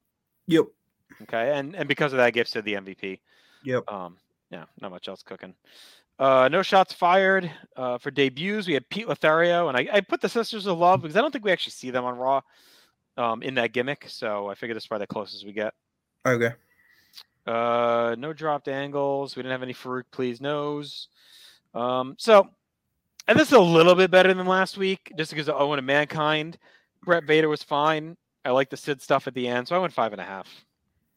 Yeah, I had the same rating. Um, yeah, uh, I think this is one of those shows where, like, when you watch it, like, it looks really good on paper. When you watch it, you're slightly disappointing, but it's also mm-hmm. one of those things where, again, we keep talking about it, and it's going to change quickly, so we'll see how it goes. But being an hour actually helped this show for me Yeah, yeah. because it's like, all right, well, you know, 45 minutes, like that tag match was bad, but right. what it was. So Yeah, if we had to go through another 40 minutes or whatever. like the Sultan or somebody Yeah, rolls yeah. out there, it's like, oh, It's gonna be curious when Raw goes to two hours. Like, where does that time come from? You know what I mean? Like, who's Yeah. the, um, who are the guys that help fill that? Is it gonna be the Sultans, etc.? yeah. I mean, there was some cool like that Freddie Joe Floyd Hunter match on Superstars. Like that was a cool match that you could have fleshed out, but yeah, they there's still some mid card concerns for sure. All right. So that's it for Raw. So why don't we head over to WCW for the first Nitro chat of 1997? Yeah. Uh same opening, so still same old, same old. You know, though we haven't had in a while the WCW magazine Yeah, that seems to be done. Morphin. So I'm wondering, you know, let's let's make a marker on that. It's been probably a month or two without that. So we we were wanting to track some of these like old dated things. That's one of them that we'll have to see. Uh, Giant is Andre the Giant's son. I think it's finally done. So so we were getting a couple of them. Right. Uh, but they're in Monroe, Louisiana, which they they made no mention of. So it didn't get the like the I name can't blame 'em, yeah. and all that. So weird, kind of weird uh arena. And we start off right with our opener, um, which is Glacier versus Bobby Eaton. So, you know, Bobby Eaton definitely at the end of his run gets a little bit of offense to start off, but this is again another Glacier showcase squash with his uh, kick varieties. And uh, he ends up winning with the cytonic kick or uh, about like two Cryonic kick. Cryonic kick cytonic. I wrote. I don't know what that is. Cryonic kick. Um, uh, in two minutes. This this was a squash city. Again, like I know I keep saying like maybe I'm a little bit of a glacier defender. I did think his kicks looked as precise as they had the last couple weeks. Um but this is almost like the equivalent of what's going on with Furnas and LaFon on WBL, where you know they know somebody that was really hyped came in and is not landing like they hoped. Right. So it's like, what do you do? Yeah. And we should be getting close to an angle. I think that's also Well, it's tough like too, though, to- because like Furnas and Fawn, you know, can wrestle. So like, I think they're banking on that. Whereas Glacier, like, uh, can he? right. So, and and enough with this law enforcement stuff. Like every time Right, he comes out, I don't need to know his whole family trees and law enforcement. Well, it feels like they treat it like you know, this could be the first time someone's watching, I guess. But it's like, yeah, we don't need the whole friggin' thing every time. yeah. So star and a half. It was a squash. It was what it was. Uh, Larry takes another shot at Dusty and the Cowboys uh, not be able to, you know, be the complete team he thought they were. So we'll dig at him. Yeah, it's the usual shtick here. I, I like to talk about Larry about Eaton struggling as a solo wrestler throughout the years. I thought that was kind of Mm, you know good insight. Um, I, yeah, I went half a star. I didn't think it was even a good squash, honestly. tough, Poor- tough poor Ian. Glacier. Gave the Razor Diesel two and a quarter. You gave this. There was at least stuff in that match. This was come on, yeah, chin lock and No, this poor was nothing. execution. I, I'm a squash guy. I, I just didn't like this as a squash. I thought it was nothing, Man. nothing doing. Uh, so Larry and Tony then kind of intro the show. They say again they have some footage that they're going to show Piper winning from last week at Starcade. Um, and then they basically campaigned for Piper to join WCW. So that seems like the next step here, where you know they mentioned like Piper going into the match at Starcade. He's not WCW. He's he, you know he's a man of his own or whatever. He's a loner. But now it's like, why don't he come to WCW side and help lead the brigade and whatnot? Was what it was. Uh, strap match. You know, WCW is good for one of these mid card, and we just saw Tenta won the most uh, yes. Th- there's always so this is basically like our new Duggan Wall Street Tenta Bubba feud, Mhm. which is It's always Bubba. yeah, it's it's Bubba versus these Dungeon of Doom guys. Um, Conan, we get a we get another strap match. Uh, Bubba has some weird music. Yeah. It wasn't it wasn't the NWO music. It was No, I don't think it was even was it his usual song? I don't think it was No, even that. I Yeah. don't. And, and I think they screwed up. Like someone screwed up and played the wrong thing or something. I gotta tell you, like, you know, like wrestling fans are very OCD, as, Mhm. as you find out if you do a podcast, because you get corrected almost anything. But um, the the themes on YouTube are out of control. Because like, if there's one bar that changes, Oh yeah, like, the new don't, version. Don't, don't put them on a draft that we Yeah. do, or you'll be very mad at them because it's like Bubba version seven. It's like, what what is this? It sounds the same. So I don't know. Um, Tony, congrats to Florida Gators for winning the NCW champ NCAA championship. Uh, there's a girl shown in the crowd right on the intro, and Tony goes, "Hello there," like pervy Tony. Uh, and also trying to catch King for the horniest commentator in the between, between Vince, Keeg, and Tony, we're at peak peak horn dog um, territory here. Uh, Tony also shows NWO sold out. And Uh, the so- uh, big January at the Superdome as well. yeah, yeah, Super they Bowl, run through Bowl and the big Nitro. right, right, which I think is pretty cool that Yeah. they're going to be there. Uh, Lee Lee Marshall mentions that too later. Uh, so basic action in this match.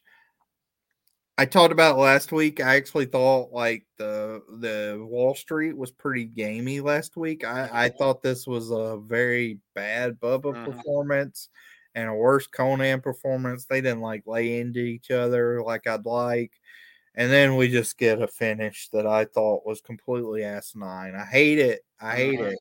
And there's no there's no sense like I mean, you mentioned it last uh, last time for last week's Nitro, and I mean, if you're not going to do the momentum break, like what what would constitute that?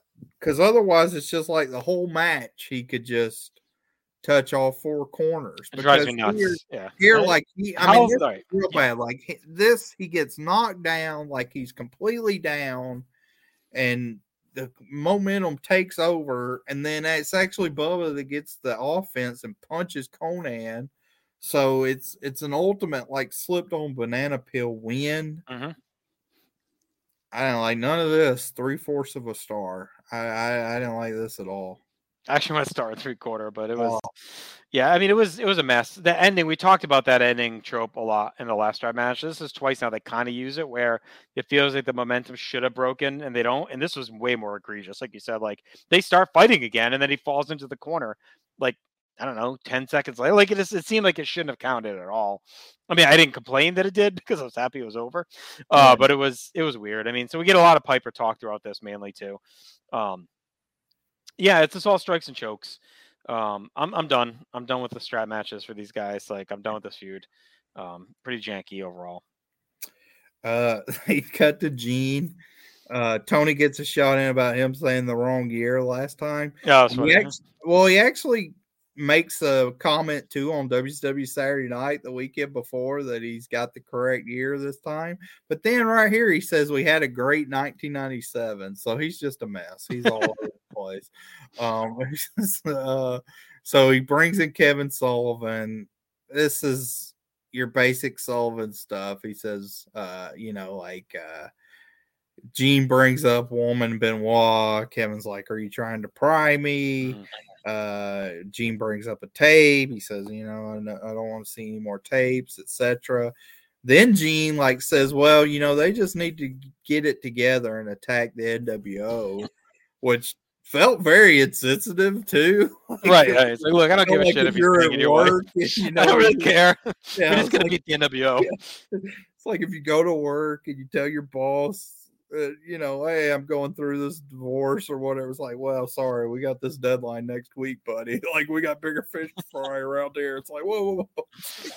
It's not even your boss. Gene's not even his boss. Yeah, Gene's like a coworker coworker. yeah. Yeah, it's like, all right, buzz off, Gene. Like, what a what a jackass. Uh, uh, so then uh, this this was you know we talked about how inside this feud is. I don't even know what this talks about because I don't know where this is going. But uh you, Kevin basically like you this is no checkmate, the game's just getting started, etc. But Gene says, you know, the tape isn't doesn't involve woman and Benoit, but I think you do know who it involves, and do you care to pursue it? Which Yeah, again, I don't I, know where they're going with this. I don't know what that means or what, or if we're supposed to have any idea, but I don't know. it, Is there another female like that Sullivan used like at one point that could have shown back up or something? Maybe they were planning like a mixed tag or something. like- Well, I mean, I do know who I think they eventually go to, oh right, yeah, yeah. right? But I don't think they're hinting at that already. I mean, well, I yeah, think maybe. so. Yeah. But um, I mean, you know, I don't, I don't think people Anyone would know. Why would you even Yeah, tie them like, together? Nobody's Yeah. gonna know. So yeah, I don't know. And he also says the match has just started, but I'm in position to win. so, like, I don't know. He's already in position after one one chess Right. move. Right. Yeah, weird, weird promo. And then we, we're, we're right back at it now. We're right back at it. Yeah, this was this was this was between the match and this interview. This was a crummy hmm 10 minute stretch of nitro here. Uh, then big we come back from break and Gene's found his way to the hallway for the big four horsemen interview for the week. So no Benoit woman, Flair screaming about the Florida Gator. He's on cloud nine. Uh, uh, Orange starts off the promo. He says he picks his words carefully. He says what he means and means what he says. Uh, he talks about Benoit and woman not here this week and asks Nate if he has any idea where they're at. Uh, Flair does one of his earlier mean jeans here. Uh, and then uh, a little bit, this is a bad, a bad line in retrospect, but he says, like, uh, you know, you're married to the devil for 10 years. You deserve a night out. And I'm sure Benoit is working her out as we speak. Like a horseman does. Well, yeah. Like but again, it's like Flair continues to be like horny Jerry Seinfeld. Like he's cracking jokes, make like like they're looking to this guy to like help straighten the team out, and like he's he's just on like Yeah, off in another fucking world. Like he's not even acknowledging any problems. He's like, oh well, like they've had a night out for the last how many months? Like so, yeah, yeah, she deserves another night out. Yeah. You know, I She know they deserves another night out because she was with Yeah. Sullivan for a decade. Like Yeah. it's just. I don't know. This this whole thing has just been fucking weird. Flair Flair's definitely going through a midlife crisis with his Yeah, gimmick right now. It's Odd. It's, it's definitely odd. Uh Deborah, of course, she's got something to say. Boy, does she ever this week. Uh sick of Chris and Nancy. We know that. Big boos start pouring in. Um, and she says, You guys don't see her in the dressing room. She's as ugly as grandpa's toenails. and then the, Chris may take her to the fat farm, and then we won't see her for a couple of years. Flair, Arn, and Mongo always. Steven, she says. Oh Steven. yes, Steven. That's right. Always Steven, not Mongo. Mongo, Yes. baby. Uh, they always show up for work. They're able to separate work from pleasure. Jeff is a wonderful guy. Oh, she also and- says she never missed a beauty pageant. Right, never missed a beauty pageant either. Jeff is a wonderful guy and the most professional four horsemen. So quite a quite And a Mongo's favorite, she says. quite a, another great promo from Deborah. She's she's becoming one of the MVPs of the show with this like hating on Nancy. Um She's like the original Mean Girl. it is uh so out comes Jarrett. Flair immediately calls him double J. So, Well, Flair know. goes, Deborah always mentions Double J, and then he comes out. It's like all right. I don't. I probably got a letter from Jerry. It- I'm telling you, it's like fucking Seinfeld. He's he's like Jerry, just like commenting on what's going on. He's like, "Oh, there's Deborah. Oh, he's talking about Double J," and then Yeah. Double J like Kramer comes flying in the fucking picture. Oh God. Um. So Jarrett says you invented styling and profiling. Do you want a part-time horseman or a full-time horseman? So he asks Flair that. Arn answers him. He says, number one, you aren't a horseman. Number two, if you aspire to be a horseman, quit crying and be, being the victim. Uh, and then Jarrett takes a run at him. He says, you know, they tried to play him at Starcade. He knows the horseman's games, but he still came out on top. Then he says Arn always played second fiddle to Ole Tully and Flair, and he didn't come to talk to the horse's rear. he wanted to talk to the main man, which Tony gasps at that on commentary, and Arn basically clubs him from behind and beats the crap out of him down the aisle. Um, so anything else you want to add on the promo before we get No, to the I, I like I like Jarrett as like the like whipping boy, I guess a little bit. Like I like that he speaks up, like he doesn't give a shit. Like he's like, look, are we gonna fucking do business or what? And then like they're immediately all over him, even though he's like the not the problem. You know, like so Flair's taking all his anger out on him finally, like he's taking shots. Arn's going all in on him, like he's displacing that anger. So I actually liked this part of it. Like these guys are frustrated about everything going on with Benoit and Sullivan and the NWO. And this guy is trying to get join the ranks. He's annoying them, and they're just gonna take it out on him. And I liked Arn punching him. I liked Jarrett's retort. Um, I just could take or leave like Flair being goofy. I want like Flair engaged, and I don't like the Sullivan stuff is gonna be less cryptic. And I think that we'd be in a little bit better position with all this, but it's just like we- we're also not progressing. We've pretty Right. much seen the same promo for like two and a half months. I feel like every week, like we're not really making moves here. Yeah, well, I, and, I and kudos to WCW. I think they always get a lot of crap for like not long term booking or like changing stuff. But the one thing they do is almost to a detriment sometimes. They have things set and staked out for like future shows so far out sometimes that they spin wheels. We saw with DDP. Like, how long did that take Yeah. for him to finally get real? Because they wanted to get to this goalpost. And we see it. We saw with the outsiders the way that that was slow played. Um, we saw with with uh, Piper. We see it with Sting in play now, um, where it's like stuff that you think happens faster than it does. But they, and I think a lot of it too going forward is because of Hogan's contract. So we see Mhm. a lot of like, oh, he's going to fight this guy two pay per views from now, right? So now we're going to get there and kill time. Luckily, they build up a roster and, and talent enough that they can start eating up those weeks more. But it feels like they do stake stuff out so far sometimes that it takes forever to get there. Like, I mean, May they had Benoit Sullivan planned for SuperBrawl, right? So now we got to eat all this time to get to SuperBrawl or whatever, a clash, whatever it is that they staked it out. For. Right. Uh, so we get this like impromptu match where Mongo's yelling Arn to take his head off. Crowds chanting for the DDT. Jarrett takes a barrage of punches, then fires back with some of his own. Arn sends him to the outside and into the camera platform. Uh, but this was a very smooth spot when Arn rolls Jarrett back in and gets in the ring. Jarrett, in one fluid motion, gives him a swinging neck breaker. And with his feet on the ropes, he gets the pin. Uh, Larry proclaims this wasn't a match, but the bell rung both times, and the referee's in there signaling for the bell. So I don't know what to tell him. Uh, I kind of just like, did you rate this? Yeah, I gave it a star.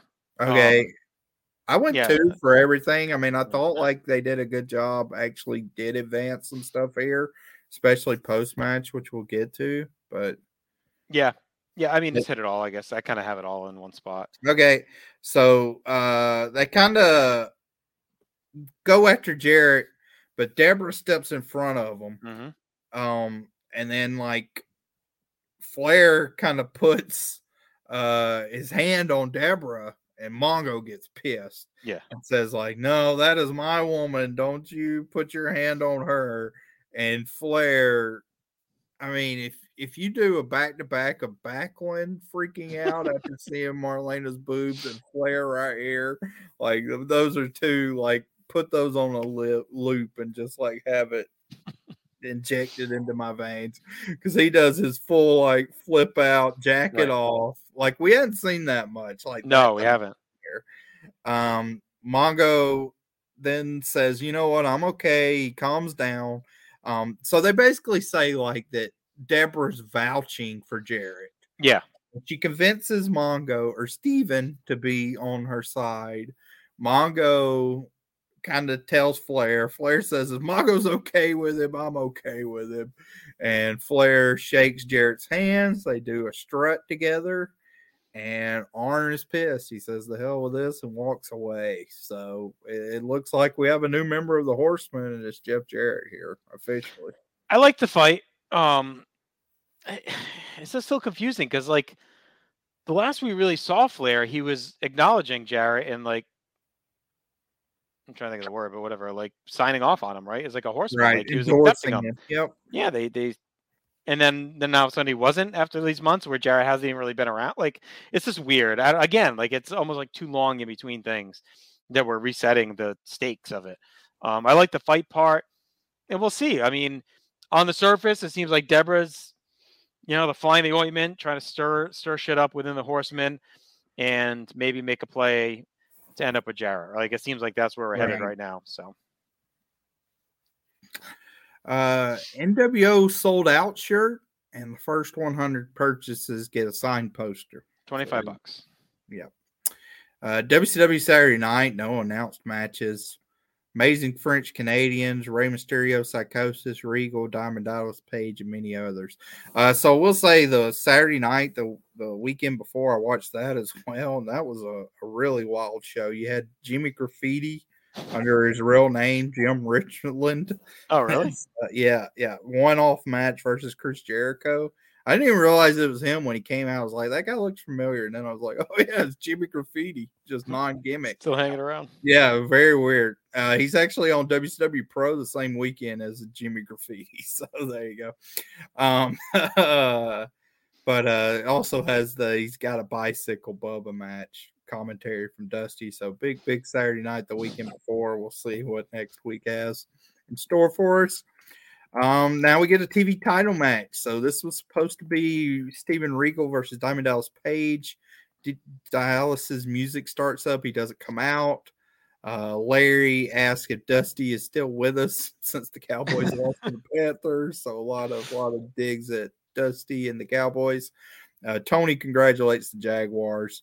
Uh, Regal comes out to some new music here. I was Mhm. heartbroken. Yeah, the Blue Blood theme is gone. Now we got the Yes. Masterpiece Theater.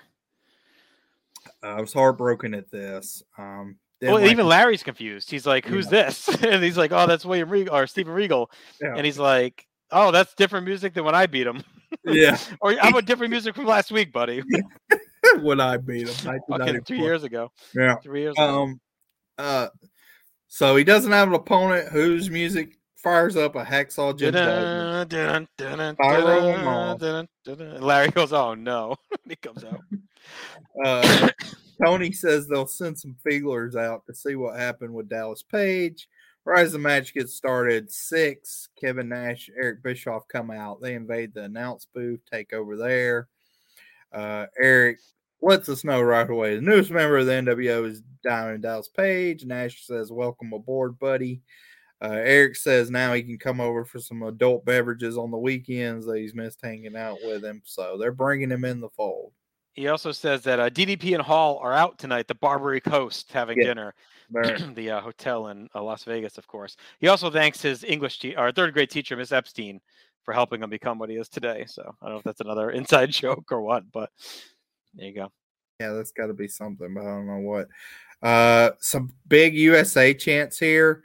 Uh, Nash says, "Someone please hit Duggan in the face." Eric shilling the NWO Miss NWO contest.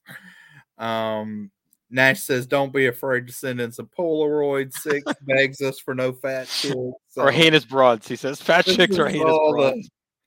Bischoff also does the uh it's unbelievable it'll be unbelievable in the Vince voice, which is yeah. Oh man. Um. So while all this is happening on commentary, I actually like the match. I will Yeah. say. Um. Duggan, you know, they're in Louisiana, and Eric brings us up that this Mhm. is like an old mid South stomping Yep. ground. Duggan's still very over. Like I don't Mhm. know if this is just Duggan or there's some old school. You know. You know, I remember back in 1982. You know, this guy Right. was awesome. So and Regal's good at uh like he's so good at stooging. So he's actually a Yes. good foil for Duggan, who Yes. just throws heavy bombs, and Regal can bop around for him. So Yep, I made a note of that. Like Yeah. Duggan's punches look good. Regal was kind of clowning and bailing to the outside. That looked good. And then when he comes back, he pounds away and like Duggan can take it. Um, Nash at one point does say they look like two drunk guys getting into a fight at a Labor Day softball game. and then they say, but we like Regal. We like Regal. Oh yeah. Um, they also said they can't find a tape of Starcade. Nash has a scour in the black market. Nope. um, Eric Eric brings up the contracts. He said the deadlines came and passed, uh, so Eric went out and signed an ideal candidate for the NWO. So uh, Yeah. keep that in mind. And then we get the first mention in a while of Randy Savage. Mm. So Eric says, you know, if Randy Savage is listening, quit calling. You know, he needs to enjoy retirement. He can talk to Liz every once in a while, and she can tell him how good it is at the NWO. So, so we talked about like the legitimate contract negotiations that were going on. It sounds like you know Savage is back in the fold. Obviously, if they're mentioning him on commentary, Oh, you never know though with WCW. Honestly, uh, Like, it also mean he's gone if they're taking shots at him with with uh, let me scroll down on the Observer just to see if Davey has a, has a note on because there's a chance. I mean, you don't know. I don't think it tips it either way. I mean, he probably was signed, but I don't think it's like a clear tip that he's back because Bischoff just as likely to shit talk him if he's gone anyway. By by the way, Meltzer's write up of this show is horrendous, um, as as you might could have guessed. Uh, let me see. Oh no. Bischoff in here too compares Duggan to the Panthers beating the Cowboys, so, so they're all over this Cowboys loss. Um, Yeah, I, I wonder how big of a favorite they were. I, I remember I mean, surprising. Yeah, the Panthers and Jaguars making the championship games was like a huge upset Right. both because they was Right. only in their second year as, as teams. So it was like a big deal when they both made it. here's what. Yeah, here's here's what uh Dave said about this whole match. Regal drew Duggan for the TV title in 828 of a negative star match. Duggan took Regal down to his level, and even the Louisiana fans weren't reacting to Duggan after the first few What's minutes What's he watching? because the bout got so bad. Bischoff, Nash, and Syxx did the announcement on this match. They said there would be a Miss NWO beauty pageant on the pay per view after all. Bischoff acted like Savage wanted to come back to WCW. Here it is in quote in uh in parentheses. It's pretty much a done deal at this point, just a question of when and how. But acted like he wouldn't let him back in and told Savage to join an inferior organization. Bischoff also hinted a big star coming into the NWO, who I presume he was talking about Curt Hennig. So there you go. But yeah, he calls this a negative star match. So we'll get to it. Like Duggan uh, rolls up the tape. Nash says he likes a guy that can take a shortcut, and Duggan whacks him, and the the time limit draw happens. Um, this was like at eight minutes and thirty seconds. They call it like a ten minute time limit draw, but yeah, I, I, I'm I'm way different from Meltzer here. I thought this was a lot of fun actually. Um, I mean the commentary and the match itself are kind of in two different worlds, but they did kind of zip back into the match when needed. Uh, so I went two and three quarters here. I actually really like this match. Shockingly, I mean, I was done with Duggan, but this is one of the better Duggan performances. And like you said, I think Regal's a good fall for him. Good compliment. I liked it. and I liked all the commentary too. I mean, I always enjoy when the NWO pops in the booth. Um, you know, like Syxx talking about, oh, you know, I have a win over Duggan. No one seems to remember it though. It was funny. Um, Duggan with the friggin' giant WCW flag. Uh, but I thought it was solid. A lot of brawling with Regal stooging. The commentary was good. The energy was good. I thought the crowd was into it. I don't know what Meltzer saying. Like I, I thought they were there. Um, Regal lives off the time of limit draw. I mean, it's his gimmick, so it's fine. He just knows how to survive. It's part of part of his strategy. So I think it's fine. So I went two and a half. I, I think that was Yeah. good. We're around the same way. Next, I don't even know if we want to talk about this. I think they were running short of time, uh, or like for the show. Yeah. And wanted to get to hour two, so this is just like a standby match. It's very weird. It's Hugh Morris versus Jim Powers. Teddy Long's out with Jim Powers. But w- Morris has weird music too. Like I don't know if this is his new theme or they fucked up again. It's Right. like some disco porn music he comes out Yes, to. It's weird. Yes, it's uh his was so weird. I almost want, wanted to know if it was a dub, but No, I don't think it Um, was. It didn't sound like a dub to me. Uh, this is one minute long. Morris wins with the no laughing matter. I went a half star. I mean, I don't. Yeah, I you- a star and a quarter. I mean, whatever. It's is what it is. Um, you know, Powers is juiced out of his fucking mind. Um, Larry compares the missing Piper Hogan footage to the missing footage of Nixon. Um, you know, we talk about Duggan carrying the WCW colors, and but Larry says, "Yeah, we want Piper to be that guy, not Duggan," which is funny. Yeah. Um, just it's just a platform for Starcade, like you said, to fill. Um, we get the Pet Boys replay. Larry calls Terry befuddled. Teddy, uh, Teddy's like this. The big. He's gonna get out of here. He's just a punching bag at this point. He's terrible. So he should have won worst manager to me. Yeah. Um, he's awful. He's been awful all year. He looks like a dope every, all the time. And Larry is calling him befuddled. like, but he doesn't say like he was befuddled. He calls him befuddled, meaning like Mhm, he's always befuddled. He's just like, mhm, and there's there's old befuddled Terry Teddy Long yet again. So, mhm. um, yeah, whatever. Like you said, just just eating up a few minutes. We uh we then get a throwback with Luger like in the back in front of the locker saying like don't touch the dial hour two's coming up. This Yeah. felt very like 1995. Um hour two starts off. Uh the announcers kind of talk about the horsemen and imploding, show some clips from earlier. Bobby says, you know, when there's a woman involved, there's always trouble. And Tony says, I won't get a meal for another three months now because of that comment. And Bobby says, You're not missing much. So there you go. Uh, we start out hour two, big showcase match here for the Luchadors, Rey Mysterio Jr. versus Psicosis. Tenay goes over the history of them, how they both started out in the same camp. This is basically their showcase match. It's it's it's nothing extraordinary, but you know, they're they're their routine now is so solid. Like it's still a very solid match that has some highlights. I thought the uh, springboard cannonball, uh, senton from Rey to the outside was really good. The commentary does talk about, up about uh, Jushin Liger beating Ultimo Dragon on the January 4th show. So he beat Ultimo for all the J Crown belts, but not the Cruiserweight Championship. Yeah, so they're back to being delinked. so Yeah, Dragon thing. is still the cruiserweight title. Yeah, they do let us know it's going to be Ultimo versus Dragon again at the Clash of Champions in Milwaukee.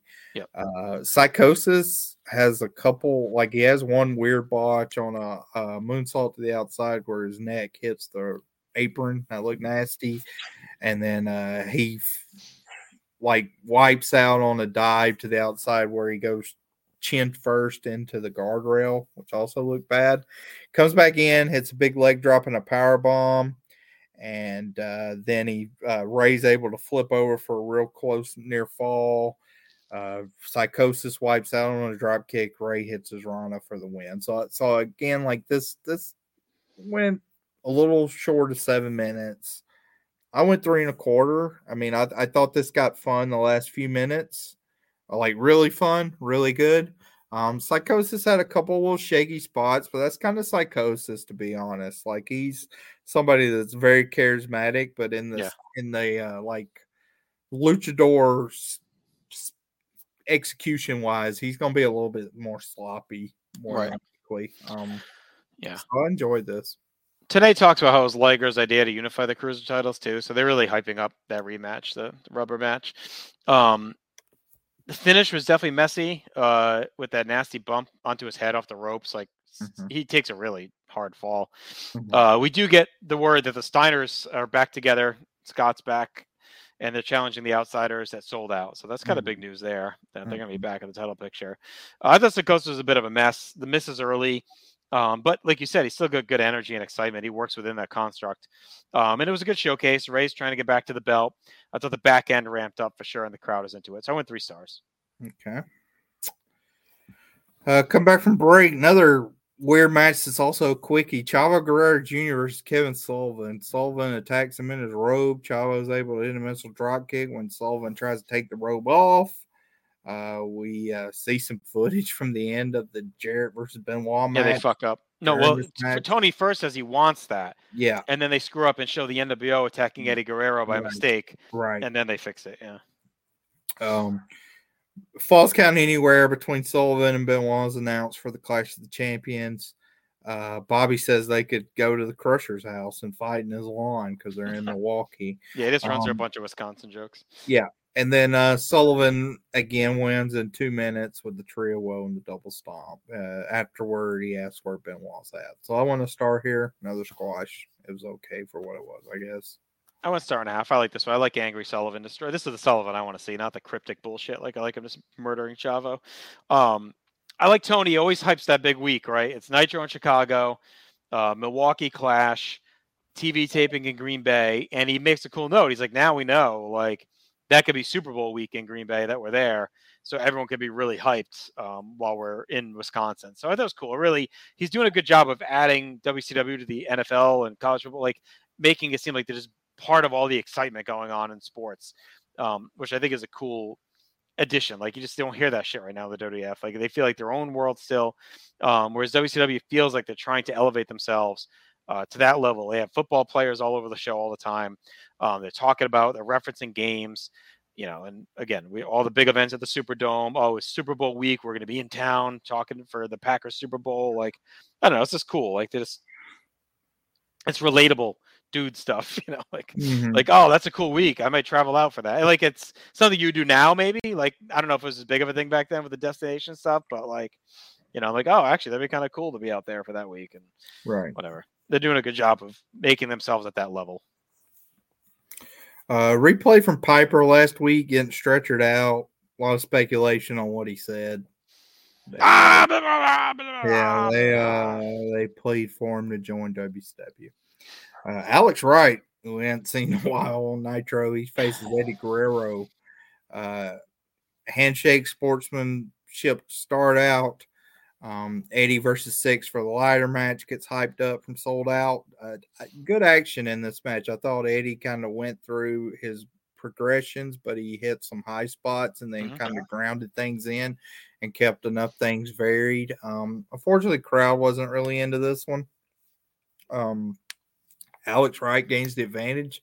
And again, I thought it was very in offense. Like it's a very map based, like we're two good guys having a good classic match. Like this felt right at home on a uh, Jim Crockett Promotions Mid Atlantic Championship Wrestling broadcast from 1983 with, you know, Bob Caudle announcing. But um, I enjoyed it for what it was. Syxx does come out.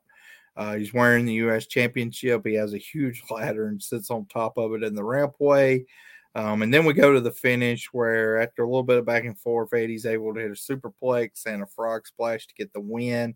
He races down towards the ladder, but Syxx kind of hightailed it out. So, again, I thought this was a technically well executed match that just didn't have very good crowd heat uh, for one reason or another. So, uh, but as a match, I liked it. I went two and three quarters.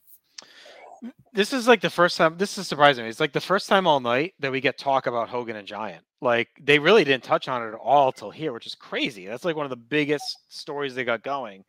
Um, I thought Bobby was good about that. He says how things are playing in a Giants' favor. Tenay says Hogan's ego has now led to the first cracks in the NWO. And they confirmed Giants going to get the title match is Souled Out. And Bobby says Giants has been doing dirty work for Hogan. Hogan's been using them, and now like time's come. Mhm. Um, you know, Tony Os- talks about what we talked about last episode, where he- the Giants' name is still on the belt because Hogan stole it from Hog Wild. It's shocking that Giant even joined them. He talks about Bash of the Beach 95 when Giant showed up and called out Hogan. Like, I thought they did a really nice job showing that these guys have been at odds for the better part of two years now. And, um, you know, or a year and a half, whatever. And Yeah. that, it's crazy that Giant even did what he did. And now he's kind of woke up, you know, and Hogan's going to pay. Um, you know, again, a lot of debate about Souled Out. Tenay says Wright just came back from a tour of Germany, so I guess that's where he's been. And then into the finish, like you said, I, I thought the match was disappointing. I thought it was kind of slow. Um, I think they purposely is one of those ones where they probably told him, "Hey, slow it down and eat like six, seven minutes up, so we could talk Hogan Giant." It felt like they were just filling time versus like showing off through some of it. Um, you know, I, I thought they should have let them cook a little bit more than they did because you can see they ramp it up at the end when they get the probably the word to move. Um, I thought Wright looked good. I thought Eddie just looked a little shaky, headache to Souled Out. Um, you know, he wins late, but whatever. Uh, and the crowd, like you said, the crowd was in. So I went two and a half. I, I was hoping for more. Okay. Uh, Lee Marshall Row report. You want to take that away? Yeah, he's in uh, New Orleans. He's hyped. He's hyped about the Super Bowl. He's hyped about Nitro, and he's in a floating riverboat Nitro Yeah. party. I had some questions about this. So either he has one of the first first cell phones, or A riverboat phone. 1997 felt pretty technologically advanced for what was going on, but. He's on the riverboat. Maybe he had them pull off to a dock so he could use the payphone. Oh, okay. Um, but he says he's going to take Bobby for some Bayou Blackened Weasel. Tenay giggles, and Bobby says Lee's going to be found face down on Bourbon Street on uh for Nitro. So there you go. Right.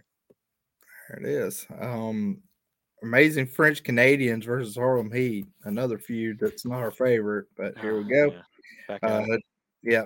Uh, Tony lets us know Hogan is there tonight, still to come. Bobby asks if they seen the giant. Neither Tenay or Tony has seen him, so they don't know. Brawl to start away with all four men. Nice double suplex by Harlem Heat on Jacques. Um, but uh, they're able to, uh, Amazing French Canadians are able to take over in the corner with an advantage. Uh, they start John at Sherri. And then I thought a real good combo was uh, Jacques has the Boston Crab here, hits the guillotine leg drop. Um, but then uh, Pierre grabs the flag, accidentally hits Jacques with the flag by accident. And then st- uh, Harlem Heat does the heat bomb uh, to win the match. So, I, I mean, this kind of felt almost like a blow off in some Mm. ways. I, I don't know, which I'd, I'd like, but Yeah. I'm not sure it is. Uh, but as a match, I thought it was very spirited, like more than what I'd seen. Um, it went a good length to it, four minutes, like it didn't overstay its welcome. So I actually went two and a half. Like I, I didn't mind this. I thought I was gonna hate it, but it was it was okay. Um, also Parker and Sherri's actual interaction with each other wasn't as bad as they have been No, because they really like grinded matches to a halt. yeah, and Tenay talks about their year-long story, which is crazy. It's been going pretty much all this time. Uh, this is a good use of the French Canadians, strong enough to control but put over the top teams. Um, you know, Harlem Heat's sliding a bit, so maybe this turns them around. I went two and a quarter. That was fine. All right. Uh, another Souled Out ad recap with Sting's involvement at the end of Luger versus Giant at Starcade. And then our main event match is Lex Luger versus Ming. Uh, Luger's very audible tonight. You know, he's very audible wrestler, but it felt like it was turned up even a little bit tonight. Um, takes uh, tight right uh, from Ming, you know, nice punches from Ming and whatnot. Uh, Luger gives him barrage, but Ming kind of shrugs that off and he takes it to Luger and looks good in doing so. Shoulder breaker, pile driver looks absolutely nasty. Um, and then Luger starts mounting his comeback. He hits the loaded forearm. Uh, power slam by Luger. He calls for the rack and is able to get it on, but the referee gets bumped. This brings out the Barbarian for some interference. We want Sting chance come down from the ceiling. Uh, the ref recovers, sees Barbarian up in the torture rack, but is kind of disoriented. So he thinks it's, you know, mean, calls for the bell. Uh, a little bit of a hokey finish aside. I thought the match was pretty good, actually, making Ming look pretty vicious.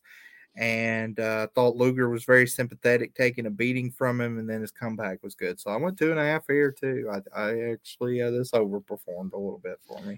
I like Bobby saying he told Jimmy not to feed the faces of fear unless they win. Uh, that was Yeah. funny. Yeah. Uh, tonight hypes the return of the Steiner, so a lot about that. Their first match back together in a while. Um, I really like the shoulder breaker by Ming and the pile Mhm. driver following after it was really nasty. And the finish was good too. I mean, yeah, it's barbarian, but it's still impressive that he's racking him. He racked Ming. So again, he continues to rack the big guys. Um, there's some stuff, stiff offense. I thought the rack looked awesome. Super push for Luger. His energy has been contagious and great. I, I would actually have wanted even more out of this uh, time wise. Um, to see more Ming's offense could have been fun, but I actually went two and three quarters. Yep. Um, we've kind of liked them before. Back in '95, they had that couple of pay per view matches that we liked. Um, so they've they've always had a little bit of sneaky I, chemistry. I guess I'm used to Ming just kind of underperforming, but Yeah. this I guess is a good pairing. Uh, our main event promo segment here. So this I thought was a pretty good shift in Hogan's presentation, where we talked about like his crew had been the Giant, Vincent, DiBiase, and Elizabeth. Usually, well, out comes the whole NWO here. They each get on the steel WCW and kind of clap Hogan along. Uh, Nash does get a little bit more of an entrance like in front of him, but Hogan's the star here. And right next to him is Bischoff.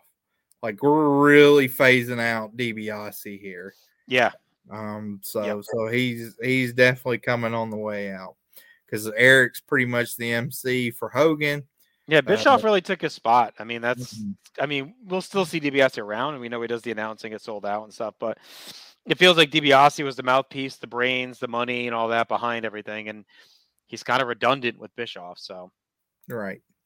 Uh, so he uh, talks about Hogan beat Piper twice in one week and also single handedly beat the Giant. Uh, Hogan lets us know he had a big meeting with the outsiders at Venice Beach. Any of them could single handedly have an NWO battle royale and destroy all of WCW. It was really easy to punk Piper and that no good stinky giant. So back to his whole nicknames for the giant, um, which I, I is annoying, but I I kind of like as a heel. Like, it's- well, it's I guess bad. he's consistent. he feels Yeah. that way about Giant. Why would he Uh? Giant gets pissed at hearing this. He comes rushing out. Bobby, of course, bolts. Uh, Nash rushes at Giant and gets sent to the outside. And then Giant just takes out all the NWO members. And this was an awesome segment I didn't remember. Like him going one by one through all Mhm. the NWO members. He looked very impressive. And the crowd was hot for it.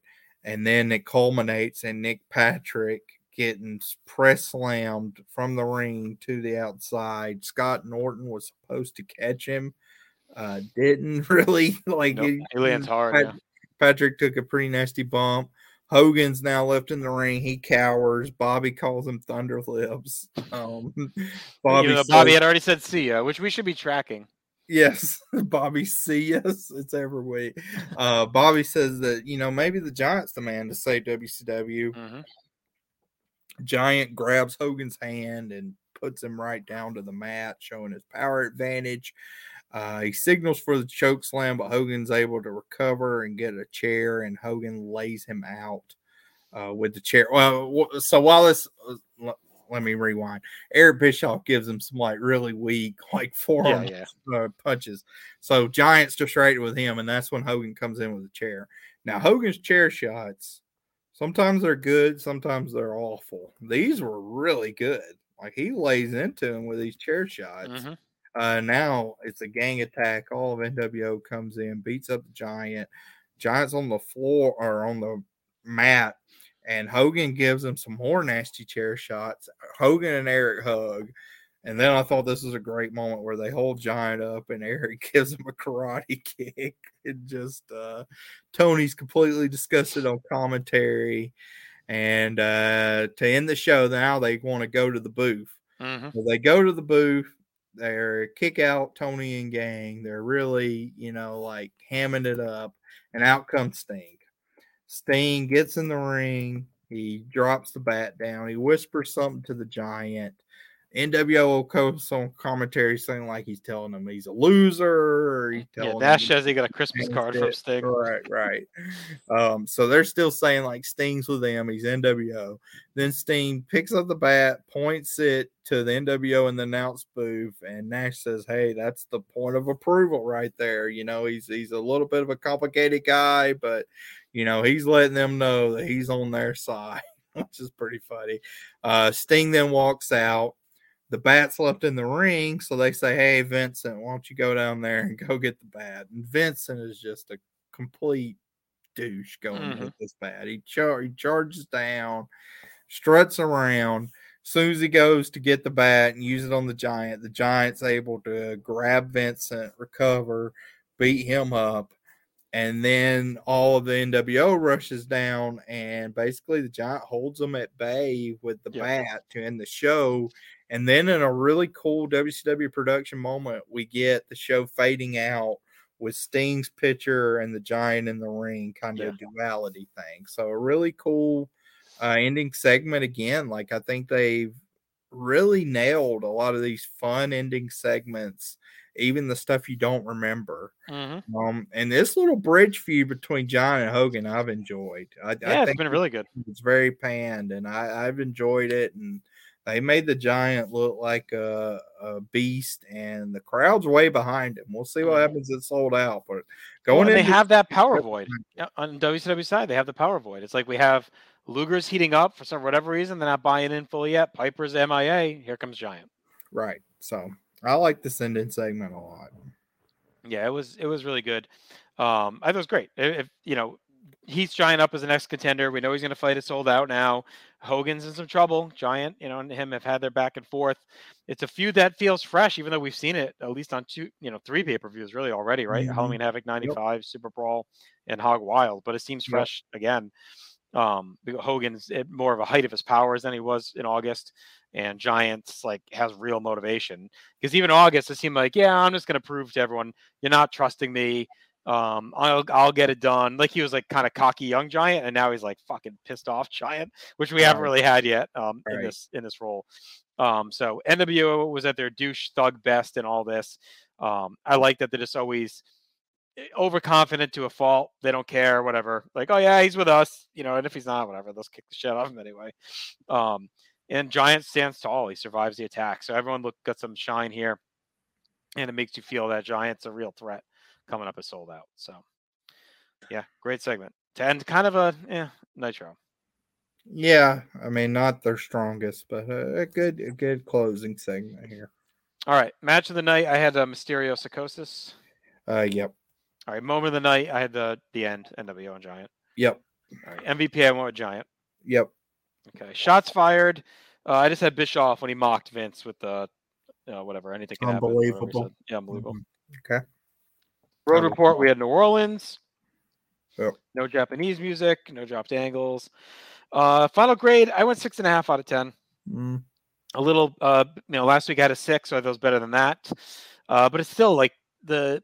It feels like we're back to the kind of shaky format, like we talked about. Like the match times, things seem a little rushed. Things seem squeezed in. We get some random stuff we don't need to see. It feels like the roster's starting to bloat even more, and now they're back to maybe not knowing how to fit some of it in and we have more NWO stuff than we used to have. So like we'll see how they get to fitting this all in and giving some time to things as well. I think we have to cut a couple matches out of here, maybe give others some time, um, but we'll see. So I think that was my biggest issue was like a couple of the matches under delivered and then the format formatic system they say.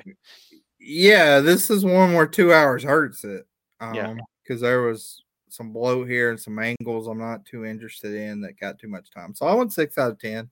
I thought it was a fine show. Um, had some high points, but even the matches, like I know I gave a few matches decent marks, but um, it was kind of interesting. It was an interesting nitro. Like it wasn't awful. Some parts were disappointing. Like one segment I thought was great, but it's just it was an interesting nitro. I'll leave it at that. Six out of ten. All right, let's get to our combo awards here. It, it stinks that Raw underperformed or not underperformed, but it was the usual. They had an opportunity. yeah, they had a chance to really kind of maybe steal one from Nitro Yeah. here, uh, being kind of down. It felt too like I guess one thing we didn't talk about. They're really all in on the Superdome show on the 13th. Yeah, We'll see why on, on top of it. up, So yeah. it felt like this was really a holding pattern episode. We kind of had the Starcade fallout. Now we have like this weird in between Mm. Because we have the big show in the Superdome.